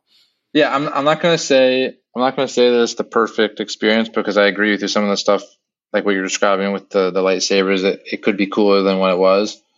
But it definitely was way better than what I ever thought Yeah. it was was going to be. Um, Mhm. I, again, I, my whole thing, which um, I haven't I haven't written up my, my full review on it, but what I will say, because the, the biggest question that people want to know is, you know, is it worth it? Is it worth the money? And first of all, like I said, it's something that you're going to do probably just once in your life. So it's not something that, that you can keep doing over and over again. But but that that's okay. It's it's it's a one time experience that that's really really awesome. And and also you can't really look at it from um, you know of course you can go to the Grand Floridian for how many nights and pay the same amount of money. Like our ours was about five thousand dollars. So I don't know how many nights that would buy you. That would buy you what about seven about a week maybe or in in hotel Yeah, rooms. something like that. So Yeah. yeah, or you or you can get anyway. You can probably get a whole week's vacation at a cheaper resort, you know, for for that. But you know, Disney obviously doesn't care about. uh, The thing that I feel bad about is that a lot of people aren't able to do it financially, which which does really stink because I know there's a lot of way bigger Star Wars fans than myself out there that would probably love to do it. They just they just can't afford it. Um, and I feel really bad about that. But unfortunately, Disney, you know, Disney doesn't care about that. They're just worried about the the few people that can do it and, and making it a cool experience for them. I, you know, I feel a lot of the people that that have given it hate are just the people that haven't actually been on it. like all all of the people that I that I was on the actual ship with, I didn't see one person that was negative and not having a good time. And I saw a lot of other bloggers and vloggers and different people in the star in the Disney uh, community, like like myself and like you guys that, that put out content. And some of them are known to be pretty negative people about Disney, and even they were having a good time and, and enjoying the experience. So it, it kind of doesn't annoy me, but it, it does kind of it does kind of annoy me when people are just like, oh, you know, that's it's not worth the money or it's not fun and stuff. Well, you got to try it in order to to see if if you actually don't like it. And and everybody that I talked to that was on there, they said I asked them, would you go again? They said absolutely. I would I would love to do this again. It was so much fun. So I mean, to me that that that right there speaks speaks for itself. So I liked it. I thought it was a great experience. If you if you can do it, if you can afford it, obviously I, I wouldn't recommend you know mortgaging your house to to go to go do it. But if you have the disposable income and you know uh, a Mercedes isn't for everybody or a Porsche. Not everybody can afford those either. I can't I can't afford that, but I I know that there are people that can afford those, and so to them it's worth it. To me, it's not worth it to get one. But you know, That that's a very That's good point. You know, I, I don't want a Mercedes, but I do want to go on the Starcruiser. So I would I would just say to everybody, you know, if you really, but again, it's not worth it if you're not a big Star Wars fan and if you're not willing to to put yourself out there and interact with with people. I mean, we we met a lot of cool people uh, doing the missions together. So a lot of you know friends that we've even been able to connect with uh, through email and stuff like that after. Um, and so if if you're not a social person, if you don't like interacting with people or being part of things in a in a social environment like that, then yeah, you probably won't have the greatest time. But if you if you're willing to put yourself out there and you're willing to to get involved and really sell yourself into the story, then to me, it's it's definitely worth it. All right. Well, anything else we want to ask Ziggy before we cover some other topics about uh, Starcruiser? I'm good. Thanks, Ziggy. As as always, appreciate having you on and uh, giving your opinion. Yeah, Yeah, no greatly problem, no Appreciate problem. the insights. I love Well, and of course, Ziggy, you you could stay with us for the rest of the show here for all these topics, right? We're not kicking you off yet, so Sure, I'll, I'll hang out. Sure. yeah. All right, so let's go ahead and do our ad. Um, all right. So, uh, Monera Financial, uh, Monera World of DVC Company, is the industry leader for financing DVC resale contracts. Monera offers lending at, with the longest terms available at 12 years, the option of no credit check, instant approval, low down payments, and no prepayment penalties. If you're thinking of purchasing a DVC contract on the resale market, go check out their quick online quote first. You may be surprised just how affordable joining DVC can be. Go to monerafinancial.com or call 317 245 8800. And when you speak to them, be sure to let them know the Welcome Home sent you. All right.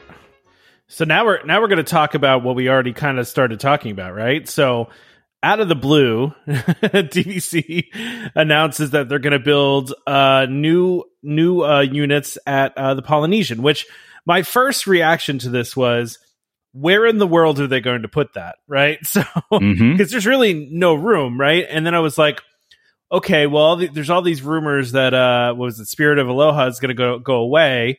And there's some space where that building is. So if that's going to go away, they're just going to tear that building down and build it right there. But it doesn't even really feel like that big of a piece of land for them to do it. But it, that's where they're putting it. I mean, there's They're- no other place to put it. So- Yeah, so so that I mean that that's over going towards the Grand Floridian. So there is actually a fairly large section there that is basically just a walkway at the moment. So But you're but you're restrained by the monorail behind it though, right? So like it can only build so far back. Yeah. correct, but uh, but this but if you look at the pictures for this though, this is going to be a much larger building than anything else in the area. Like it's it's not going to be wide; it's going Yeah. to be a vertical It's gonna be tall. tower. Yeah. Yeah. Yeah. So it's going to be right on the water there. Uh, eh, from what I've seen and what from like DVC News is reporting, they like DVC News did like a, a full on like analysis of just the one piece of concept art, like and and really like zoomed in on stuff. And uh, they're they're saying it should be like ten floors based on the uh based on what this is showing, and their their guess is about two hundred to two hundred fifty villas. Um, and then you know it looks like there's going to be every kind of room type in there uh, you know, with Grand Villas and and possibly a, a new rest. Well, I think they might have even said there was going to be a new restaurant, but it looks like there's going to be a new restaurant and a bar, maybe. Um, you know, so I think a lot of the questions that are coming out of this, though, of course, and we talked about this, right? So, will it be part of the existing Poly Condo Association? The answer is we don't know, right? So we we don't know if it's going to be like Grand Floridian, but like we said before, they did when they announced Grand Floridian, they came right out and said that the, the new DVC rooms would join the existing condo association, right? So, and they didn't say that in this in this uh, press release. So, I don't know. Part of me thinks that this is going to be separate, and that's what what I said earlier. But I I, I do kind of think that they might. Yeah, the, I, I think the big difference here is that the the the add-on to the Grand Floridian was um, repurposing a, a pre-existing building. So I, I think it's a little bit easier. You know, the, the- it's all mental gymnastics from them, of course. Exactly, of course. yeah. Um, but you know, it's easier for them to say, no, we're, we're just repurposing a building for, for DVC. If they're building net new, it's, it's a lot easier to say, Hey, this is a new, um, offering or a new resort, you know, even though it is attached to the, to the poly, it'll be, you know, similar to Boulder Ridge and Copper Creek as you, you know, you've got the, the older Boulder Ridge. And then when they built Copper Creek, it was like, Hey, this is new, you know, we're building a new, new DVC well, it was or- the existing rooms already in the in Wilderness Lodge, but they just like redid them.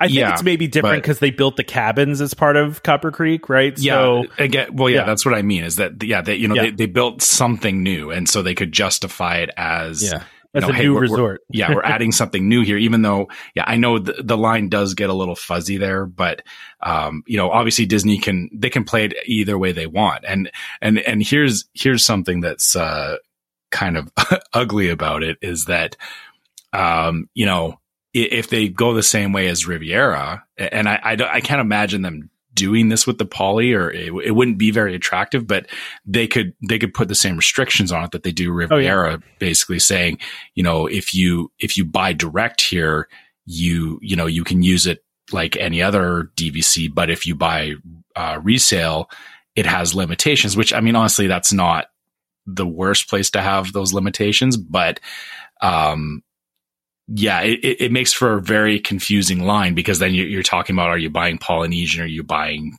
new Polynesian? And there's a bit of a trap there, right? Well, and there's already enough like did you buy before this date? Did you, you know, like Yeah. just with all the benefits and everything, you know, it just it gets a little uh little hazy. I mean, I do tend to think that any new resort they built at this point they're going to throw that same resale restriction on. That's just my guess, but I I don't know. But uh, you know, I, I know a lot of the talk here too, and I, and Damon kind of said it uh, is is about the design too, right? This is- what did, I don't what did Damon call it, the Poly Marriott or something like that? It's terrible, terrible. I agree with Damon. Yeah. you don't like you don't like it either? No, I mean, it just looks so generic to me. It looks like the exact same building that they're doing over at uh, Disneyland, that new tower. It looks just like the reflections. I mean, they all look the same. Couldn't they? Have, couldn't they have come up with something a little bit different, something more traditionally Polynesian? I mean, well, I, why why not? It's it's just the cost. It's just that it's going to cost more to do that. And they they've already had plans built up for buildings that look just like this. So hey, let's throw that in there. I mean, that's my opinion. Uh, I feel I, I, know what you're talking about, Ziggy, and, and I've definitely I, have seen this where, where Disney, you, you, know, they they definitely like to repurpose stuff, right? You know, and, and especially if they're planning to build something in Disneyland and Disney World, so so you know they're they're not going to they're not going to waste resources on you know building two unique things, right? They'll, they'll try and repurpose you know, design and, and all that kind of stuff. I will say, yeah, the, the, the whole thing about the Marriott, it, the, this, this actually looks more to me like, it looks like a hotel in Hawaii, which, you know, is still Polynesian, yeah. but it's a hotel in Hawaii, right? Like, you know, those, yeah, well, it's, it's not the best design. I, I don't dis you know listen I don't dislike it. At first I saw it and I was like okay well this is gonna feel a little uh, outside of like the Polynesian theme, right? And then I, you know, I saw some people pointing to like the original plans for the Polynesian, which was what they have now, but also a very large tower that's kind of like stepped up and like yeah, uh, that, that know, massive building that was yeah the yeah yeah, and and and I look at that concept art and I see some similarities, right? But like and part of it is I think you know like the the plants growing on the outside of the building, like that kind of look. Um, and, and even when they zoom in on some of this stuff, like if you look at what DVC News did, where they like really zoomed in on some of the concept art, there's some little detail work that feel very Polynesian like. But I get it though. Like looking at the very uh, like just from the from the far away view, it's it, it, does feel very generic, right? But like I said, I mean, I'm just looking at some of the detail work here, like with the the stuff growing on the buildings. There's some like empty space with just like plants in them and you know, yeah, like just some of the garden kind of yeah, yeah thing. Yeah, yeah. There's some interesting things here, and I mean, I you know, it's also just concept art, right? So there's there's that. It, it could very well change quite a bit. Um, but you know, they they did some interesting things here on on DVC News, kind of breaking this down, and uh, you know, taking taking a look at what this is uh, really going to look like. Uh, but you know, again, it's also like it's also like this is concept art, right? So some of this is going to change. Um, but I mean, I'm even just looking at like the balconies, like just kind of some of the design, like the shapes of the woodwork, like very similar to a lot of the symbols you already see in the poly. You know what I mean? Like the way that they have some of the slats put together. Um, and so like some of that, so some, I looked at it and I saw as like, okay, this looks similar to, uh, you know, some of the concepts that they are taking from the original concept art for the resort, which, you know, if you look at those original concept uh, concept pieces, right? Like the the big tower does kind of look out of place, right? It doesn't really feel like it fits.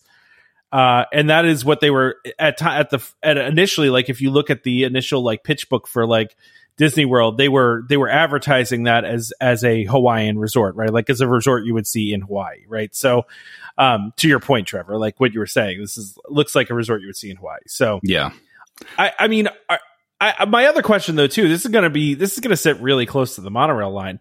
Like, there's no way they build another like a, a dedicated monorail station for this, right? Because the Poly one is so close. I can't imagine they would build another one. Yeah, it it doesn't make sense for if the, if they were going to put a stop in between there. It's it, it makes the monorail way more inefficient than than what it yeah, is. I agree yeah, you, you basically would have like three stops all back to back.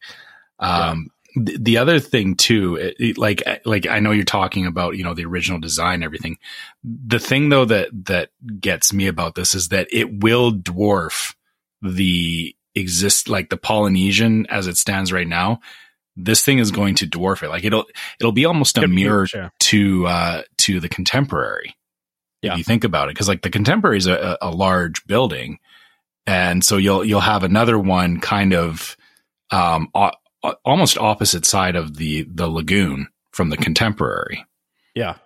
So well, and they mentioned that the main tower here, you know, is is looking like it's going to be ten floors, and then the side wings are going to be like six floors. It looks like. Um, I'm guessing there's going to be some grand villas in that main building. But I, I guess my question for you, Trevor, as a poly fan, right? Like are you excited about this because you can get some other room types and and potentially if it's within the same condo association you know you'll have 11 month booking at these you know it, it, depending if they do that if they don't do the same one then you know so Um. Okay. So let, let yeah. Let's let's split those up. Uh, First of all, am I excited for this? Um. Yes, I am. I, I'm Okay. I'm excited to see them adding more to this. Uh, not so much for me though, because like I said earlier, I don't need one bedroom or two bedroom uh, resorts. Sorry, excuse me. Um, the it, but I'm glad that they're giving more options because yeah, you know the poly hasn't had a lot of options, and I think giving people more opportunities to get what they want there is a great thing. Um, even though it doesn't affect me directly. If they choose to add this onto the poly, that's a great bonus. You know, I may look at at booking a room in one of these uh, in in one of those rooms just to see how it is. I was going to ask if, like, if you had your choice, would you rather go the original poly or go to the new one? You know, I mean, Well, I given would- we don't know what the rooms are going to look like, right? So we don't really know a lot yet. I, I would still stand Moorea in the poly. Um, Okay, fair enough. That that is, I, I like, I like the location of Moorea, and this is not, this is not going to convince me to stop staying there because Fair enough. Fair enough. it- like I, I like being right next to the TTC and Yeah. and all of that with the existing uh, poly resorts. So, um, yeah, like I said, my personal situation it doesn't change a lot for me. Other than you know, I'll be curious to see what it's about. Even if I have to, you know, if I don't get the eleven month window, um, and I have to book it at seven months, you know, no big deal to me. It, it's um, more options is better though. It, it, it just makes it it makes it better for everybody, right? So I'm all for that. Well, yeah, because it could pull some people away from just the the studios that you usually stay at in Moorea, right? So Yeah. it gives more options. Like that's that's what it comes down to. So yeah, I, I don't mind the design. I know, like I, I saw somebody on Facebook call it a monstrosity, which made me laugh. But like, Well, I, I, mean, think it's fine. I mean, it's there, there, there's no hotel you can build that won't be, it won't like it's just going to stand out. It, like that's Yeah. that's how it is. You you Yeah. you can't say, you know, yeah, it, it looks like a monstrosity. Well, really, if you look at any large building in the middle of a field, it looks like a monstrosity. So okay, I think they were Um, just taking umbrage with the design, right? Yeah, it's uh but you know the, the design is not again concept art and everything. I, you know, I'll reserve my judgment for when this is actually being built and and when I actually get to see it. Um, you know, then I'll comment on it. But like I said, you know, we we already have, um, you know, the the contemporary is right across the lagoon. And it's another large building and doesn't, you know, thematically doesn't look anything like the poly. It's not supposed to. Um, but you've you've already got different building designs and everything there anyway. Once it's built, I think you know people just like everything else. You, know, Bay Lake Tower wasn't there, you know, sure, yeah. for you know uh, for years, and it got built, and you just get used to it being there, right? So Yeah, yeah, I would agree with that. I'm also interested to see what kind of new restaurants they bring to this, and uh, you know, maybe a new bar or something like that. There, there, there seems like there's some plans for that, and and then the pool that they have with this looks very cool. It looks like it's like a two level pool with like Yeah, a waterfall. Yeah, it's got that infinity edge on it. It looks like yeah, but like um, usually, like there, but there's a pool beneath the pool. Yeah, like there's yeah, two yeah, the- pools. the- it's kind of cool. yeah, the infinity edge drops off into a lower pool. It looks like, which is Yeah, yeah which is kinda cool. idea. Do you guys think that the I, I can't really tell from the the concept art, but do you think the restaurant will be on the top, like like they've been doing in a lot of resorts Oh. lately, or well, because it's, I mean, it's hard to I mean, tell. it- yeah, it Yeah. doesn't look to me. It doesn't look like there's enough room there, and there's like a section in the center of the building, which to me would be it would be perfect because you're right. You have a great view of the Magic Kingdom. You could watch the fireworks. Disney is is seemingly in love with with uh, putting the restaurants on the top of the buildings, like the Gran Destino and at the Riviera recently, right? So it would make sense. But I don't know. It doesn't look like to me there's enough space. What do you guys think? Yeah, to to your point, Ziggy, like looking at this concept art, it looks to me, especially the the zoomed in view that DVC uh the DVC News did, where it looks like there's maybe and I'm almost thinking this is not going to be like sit down full service restaurant. I and and this is kind of what they said too that it almost looks like it's going to be similar to like Geyser Point at Wilderness Edge, uh, Wilderness Lodge. I don't know. I just said Wilderness Edge, maybe because we've been talking about Galaxy's Edge, but uh, uh, Wilder, uh, Wilderness Lodge, uh, you know, they have Geyser Point that's kind of sit down. Um, you know, it's but it's almost like it's not like a fancy restaurant, right? And it's and it's open air and like so this it looks like they have at least a, a sit down restaurant with a bar in the middle that's open air, you know, that where people can just kind of like look out into the water. But but you're right, Ziggy. I don't see anything on the roof that's like a rooftop viewing area. This this looks more like the two places. One is a little bit like on the second floor, maybe, and then one is like on the first floor, and they're in different places. So, but at least with a view out to the water, at least I mean, because you should you could still get a firework view from the first floor. It looks like you know because it's facing out towards the water, right?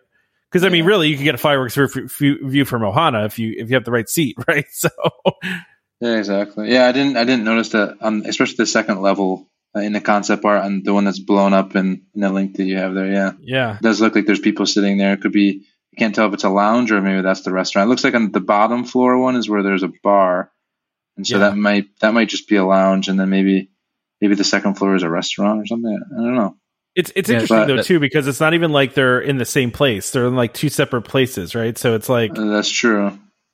Yeah, so it's like, because I almost thought for a second maybe it's the same restaurant on two different levels, but like they're in different places. So Yeah, I mean, yeah, that that you bring up a good point there. I when I was originally looking at this, the, like the that area in the center, I was thinking that that would be like like you know, you know, two two bedroom villas or something like that. But yeah, I didn't I didn't consider the fact that they could do like an almost another top of the world lounge type um, situation.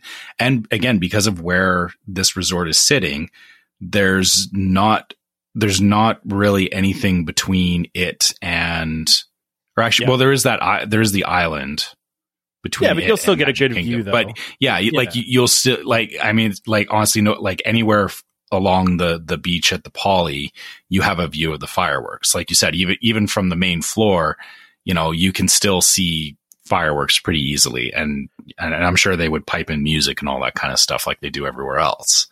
I, so, I do tend to think that yeah. the, the, that main building, that upper level, is going to be Grand Villas. Like it, it just seems like those they're going to have Grand Villas right there. Which that that'll be a heck of a view for a Grand Villa, right? Like you know, like oh, that would sure. be a great place to stay for sure.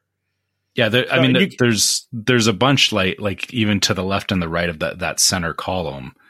Like yeah. there, it looks like there's going to be lots of lots of that. But then, yeah, I, I have to wonder if this if it's. uh yeah, uh, you, you, might be right, Z. They they might just decide to do like a, another rooftop um, restaurant of some sort, or even just a lounge. You know, may, maybe it's yeah. an, just another DVC lounge that we'll we'll be able to utilize. well, the one we have be, now would, isn't even open. Go ahead, Tiki. Sorry. Yeah, no, that would be. I mean, that's just my I always go right to the food. So I mean, to me, that's like what, what I what I would do with it. But may, it could, you know, it could be just villas. I don't, I don't know. But that would be a heck of a place to to watch the fireworks show. That's that's what I was thinking. For sure. Yeah, for sure. Well, and you can already like see in this concept art like the the views that are, you're going to be paying for, right? Like that side building is going to be like a pool view. You're there's going to be a lot of theme park views. There's definitely going to be some monorail parking lot kind of views. You know, like you can see how they're going to be set up already. Yeah pretty and, much. And, and again, back to what I was saying about myself is that you know it, I haven't ever struggled getting a uh, a lake view from like the standard poly, but if if there's so many of these that that do have that that lake view, um, that that takes away from people fighting for Lakeview in the regular yeah. poly buildings, right? Like it's Absolutely. again, it, it benefits everybody. You know, it's just more more available to more people. Exactly. And and you know, it's it, we were talking about this before about like why are they doing exta- expansions instead of building new resorts? And one of the one of the answers is money, but I mean, in this announcement they also just like the guy that runs DVC is like it's no secret that our members and guests love monorail resorts. Like and and that to me is just they're saying they're telling you right there, we need more capacity at the monorail resorts because that's where people want to stay. Right? So, yeah. you know, and and and when they were going to build reflections reflections not going to be a monorail resort because it's not in the monorail. Like so you know that's part of why they're expanding grand floridian. That's part of and plus they could charge a premium for that too right? Because everybody wants to stay really close to magic kingdom and they could charge more for it being on the monorail. Uh, so you know i mean i think it's all it's money but it's also they know they have huge demand for the monorail resorts and they know they can charge a premium there so that's what they're going to do. So right. yeah um, yeah. Any, anything? I, I, know we, we have a couple more topics here, but uh, is there anything else we want to talk about about this? I think I'm good. I think I'm good. Yeah, I think I'm good. I, you know, I, I'm gonna have to take off, guys. I hate to, to do it to you, but Yeah, no, No, no, it's absolutely. okay. Yeah. so, No. but thanks for having me on. It was it was nice talking to you guys again. Uh, hopefully, hopefully you guys enjoyed the the experience. I was able to to convey it to you as much as possible, and You know, I, I really, really appreciate it, Ziggy. You know, um, like I said, we we're still looking at it. For, uh, with me and my son are probably going to go, but yeah, I, I I greatly appreciate you sharing with us here on what you did. no problem. Thank Okay. you to Ziggy for coming. So Z- we we didn't plug his website before he left though, so it's it's uh, ZiggyKnowsDisney.com. So go check that out Yeah, if you want want more Ziggy. So great, great information on there. Absolutely. So I think Damon left, but Damon was actually I think you missed this. Damon was uh, uh, outraged about AristoCrêpes closing at. Uh, Oh no, he I, I I heard that. Yeah, he oh, he did? liked Okay. AristoCrêpes and um outraged.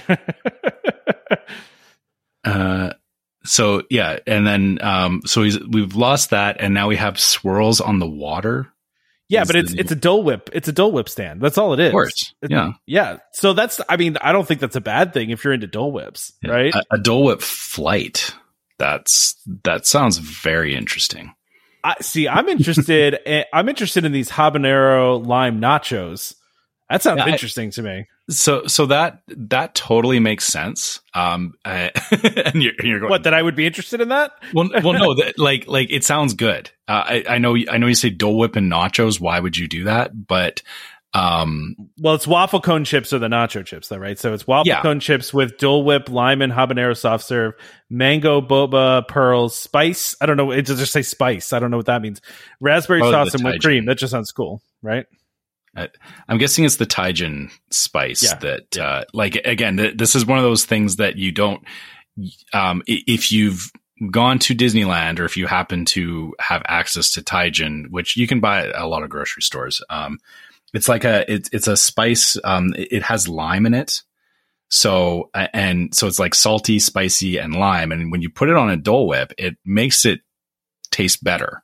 All right. Um, so I, I, yeah. yeah, I can see where them, you know, trying stuff like this, like, like, you know, putting the habanero with the pineapple and everything. Like, it sounds weird on paper, but it actually would probably work really well.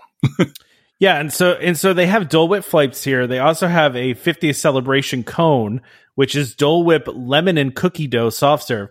That sounds weird, but I want it. Like I want to try it. You know what I mean? It sounds odd to mix lemon and cookie dough, but I kind of want it. Yeah. It- I've never had that flavor before. I've never even heard of that flavor existing. I, is that a new one? I I don't know. I've never heard of that one. lemon. Yeah. I, I mean, like, you, you never had like lemon cookies before? Yeah, but like mm. I just don't associate lemon with cookie dough. I like I like a good lemon Okay. cookie. I like a good lemon cookie. I just don't associate those two things. So and I know the habanero lime has been around for a little while now. Like so, but again, I, I don't really like spicy, so I don't know how spicy it actually is. But obviously, you know, the lime is kind of counteracts that. But I mean, I, I don't know how much. But I would definitely go and at least check out the lemon and blue cookie dough for sure. Yeah. I, mean, in terms of like, or okay, maybe I'm not the best one to tell you it's not spicy because I I do eat a lot of spice. Like I I'm all all in on buffalo and stuff like that. yeah, Um, yeah, yeah. So to me, it doesn't like anytime I've had anything spicy with a Dole Whip, it's not. It's not that spicy, but yeah, I mean, I can't imagine it would be that spicy. Yeah. Um, they do have floats here though too. So they have the the regular Dole Whip float, but they have alcoholic floats too. So there's a one with Mhm. rum. There's one with sangria. Um, so if you're into that kind of thing, can we move the meat up here? just just go here. yeah, just get just go here. I like it. Yeah. I mean, we out. can. We're gonna be at Disney Springs. Might as well just Yeah. make a stop over there. yeah, Right? I, I, yeah, I'm down to try it for sure. Yeah, We'll get, let's I'll do it. some nachos. I just thought to myself because we're still trying to figure out the meetup space, right? Mhm. And I, I, I was looking at paddlefish again, which Damon wants to go bougie, so he really wants to go to the to paddlefish.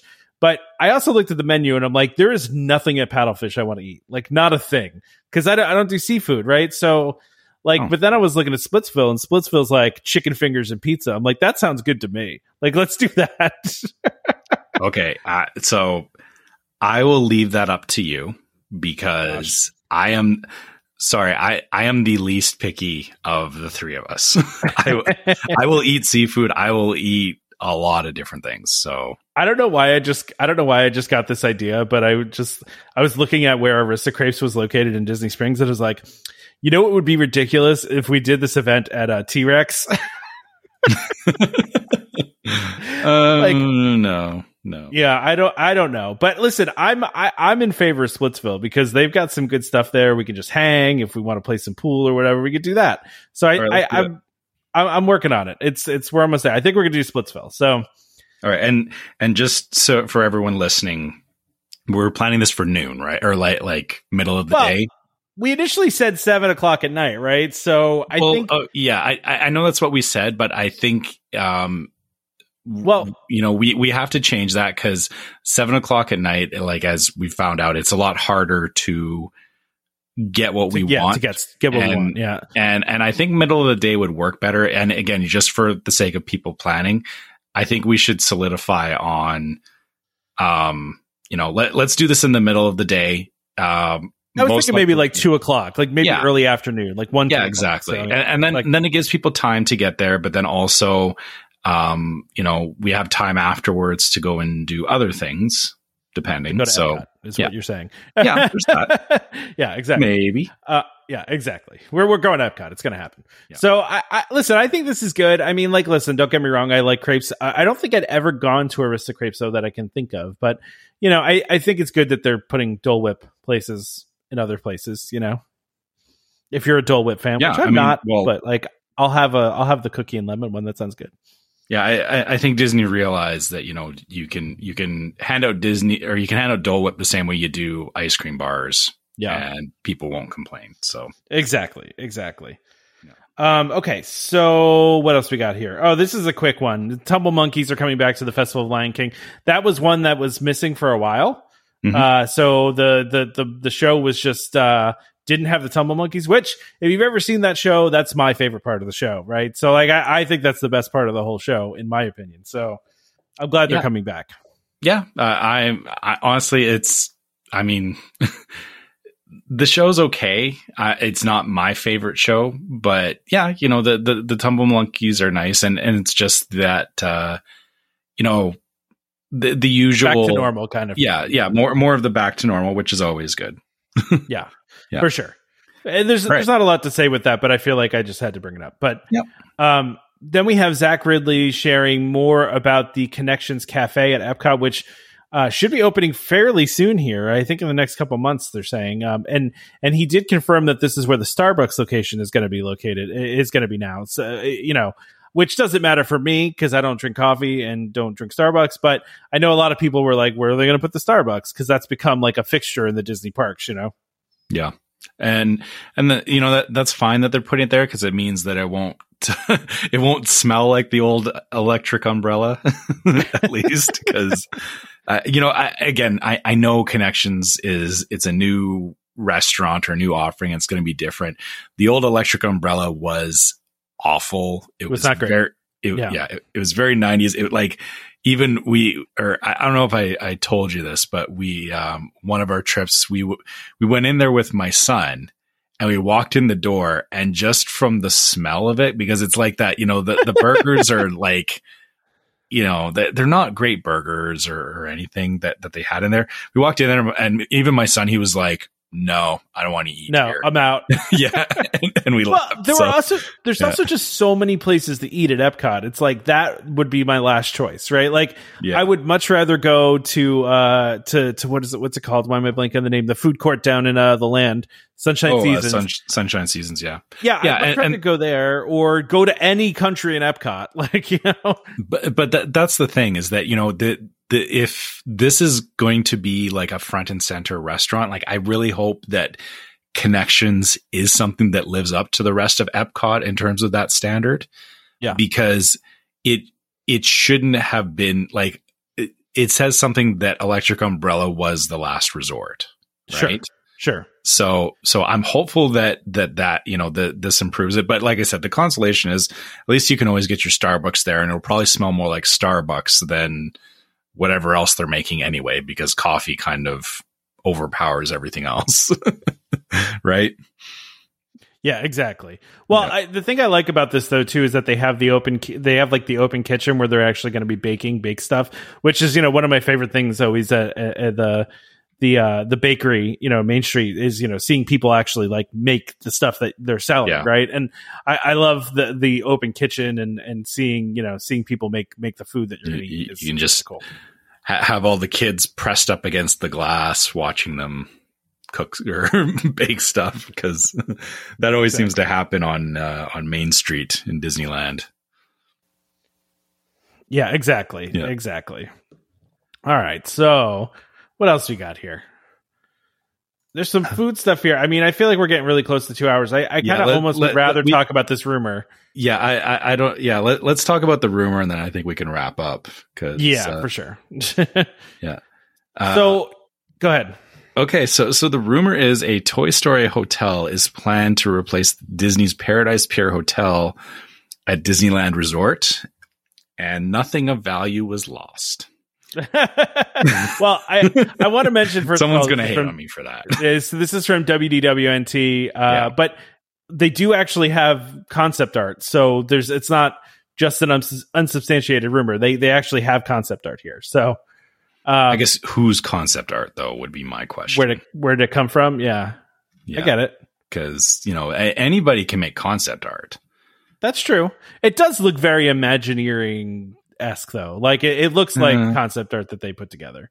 Although a little bit grainy, like somebody like took a picture of it on their uh, phone. you know, It's like- yeah, I, I mean, looking at it, uh, this this to me does not look like Disney's typical concept art. I I feel, um,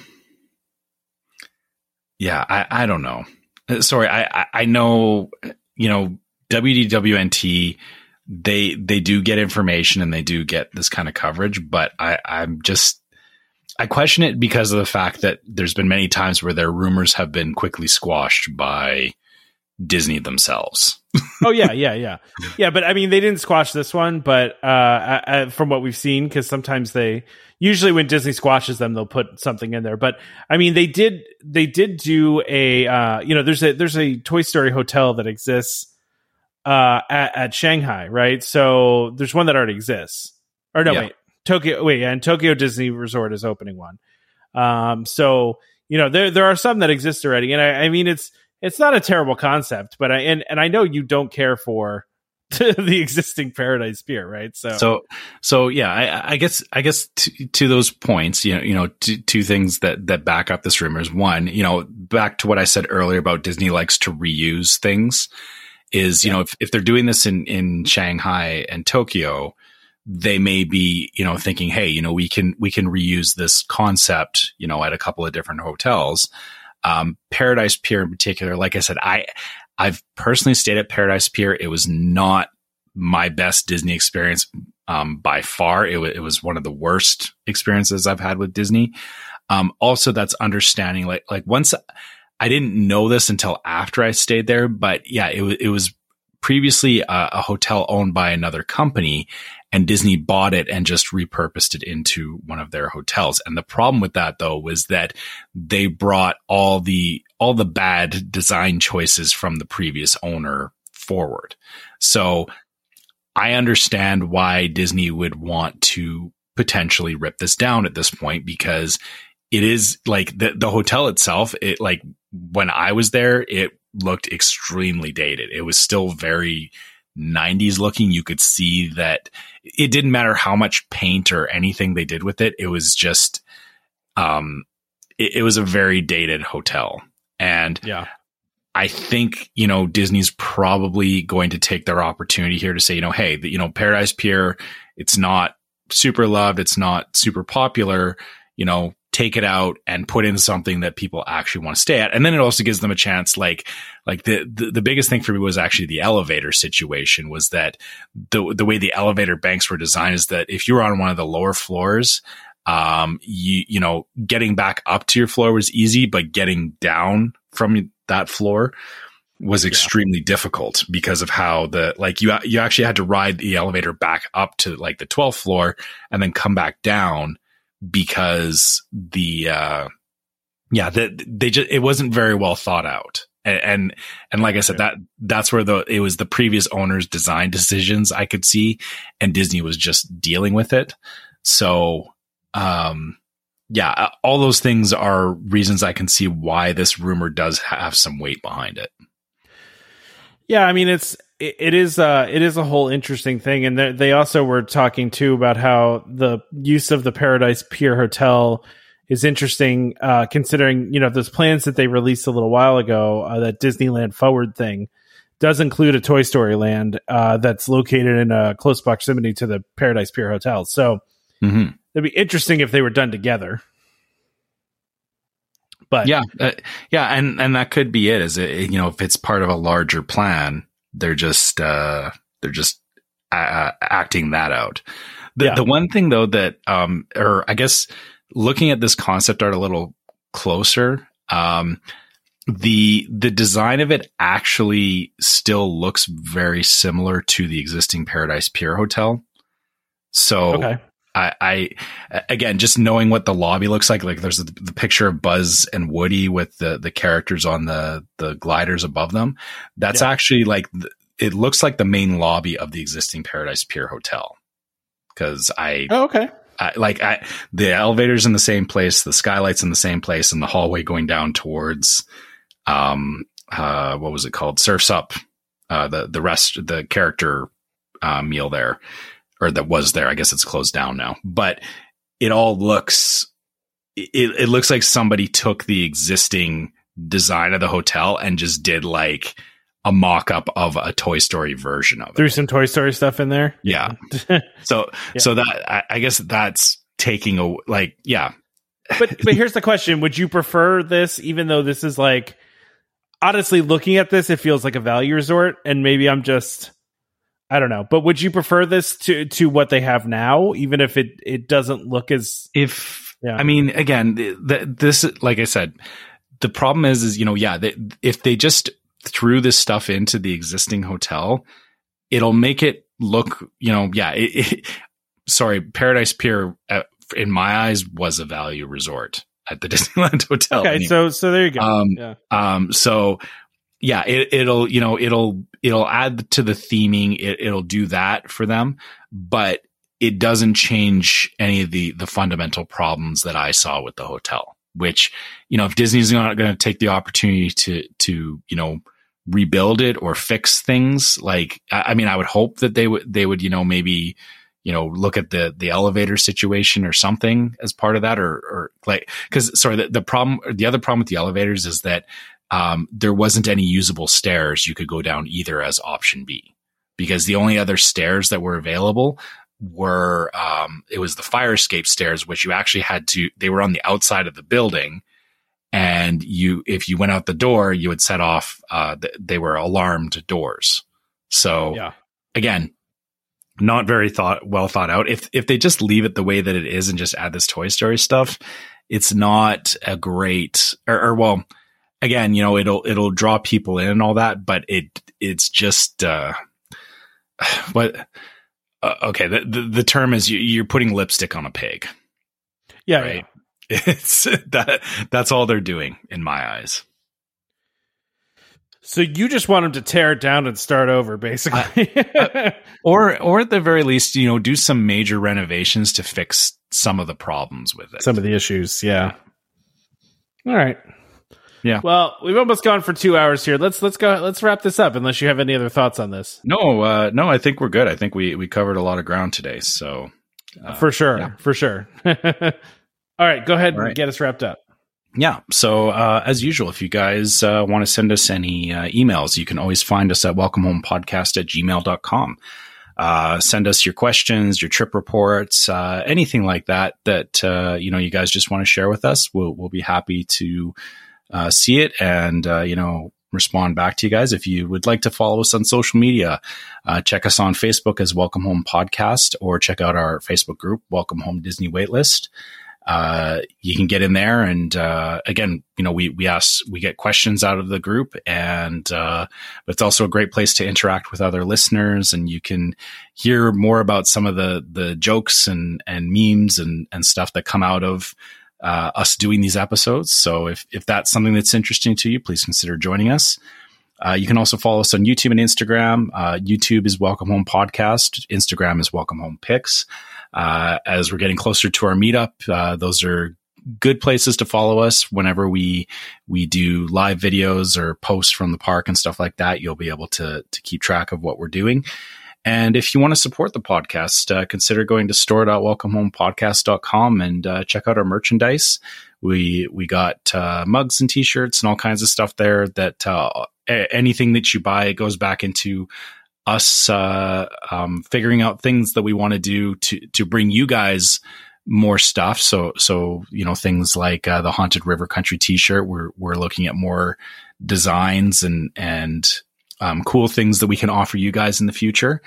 And uh, last but not least, uh, if you, if you also would rather just support us through Patreon, go to patreon.com slash welcome home pod and uh, check out our different uh, subscription offers we have there. Uh, they all come with some unique merchandise for, at the different uh, um, levels. And it also gets you access to our Discord server, which is yet another way you can interact with us. We, we got a lot of great listeners on there that we talk with all the time. So uh, if that interests you, consider uh, subscribing to Patreon.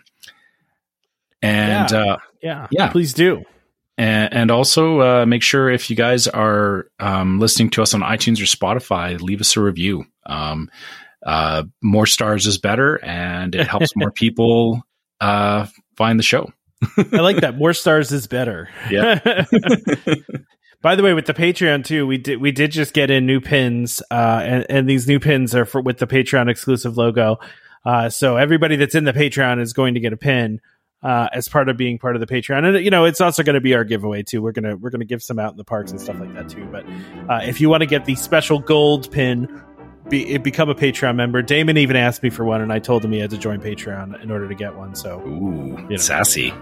Yeah, we got rules around here. Okay. yeah, of course. So, but anyway, please review us on iTunes, right? and anywhere else, I guess Spotify too, right? You can give us Yeah. a star rating. You can't give us an actual review on Spotify, but you can give us a star rating. So, Yeah, and again, that, that all just helps more people find the podcast because those ratings make it, uh, it it advertises it to to more people if we get good ratings. Exactly. So please do that. And of course, don't forget to subscribe to Welcome Home Podcast so you can be reminded every time we release a new episode. You can find our podcast on Apple Podcasts, Google Podcasts, Amazon Munich, Music, Munich, Music, uh, Stitcher, uh, Spotify, just about any uh, podcast app that's out there. You can find us. Just search for Welcome Home and look for, you know, Disney Parks DVC. Uh, just a reminder to our listeners Welcome Home Podcast is for entertainment only. We are not employed by the Walt Disney Company, and as such, all opinions expressed on the show are our own. So please consult a DVC representative or Disney cast member for more information about anything we talked about today. Huge thank you to Monera Financial for sponsoring this episode and World of DVC for continuing to be our partners. Uh, join us next time for more Disney Parks discussion. Of course, more DVC talk. We hope to see you all real soon. This is Skipper Albert Awol, the voice of the jungle, signing off from Welcome Home Podcast on the DVC. When we hit a chair. how she can cuddle is no man's affair. I looked around from pole to pole, found her in a sugar bowl. Look out, here comes my ball and chain.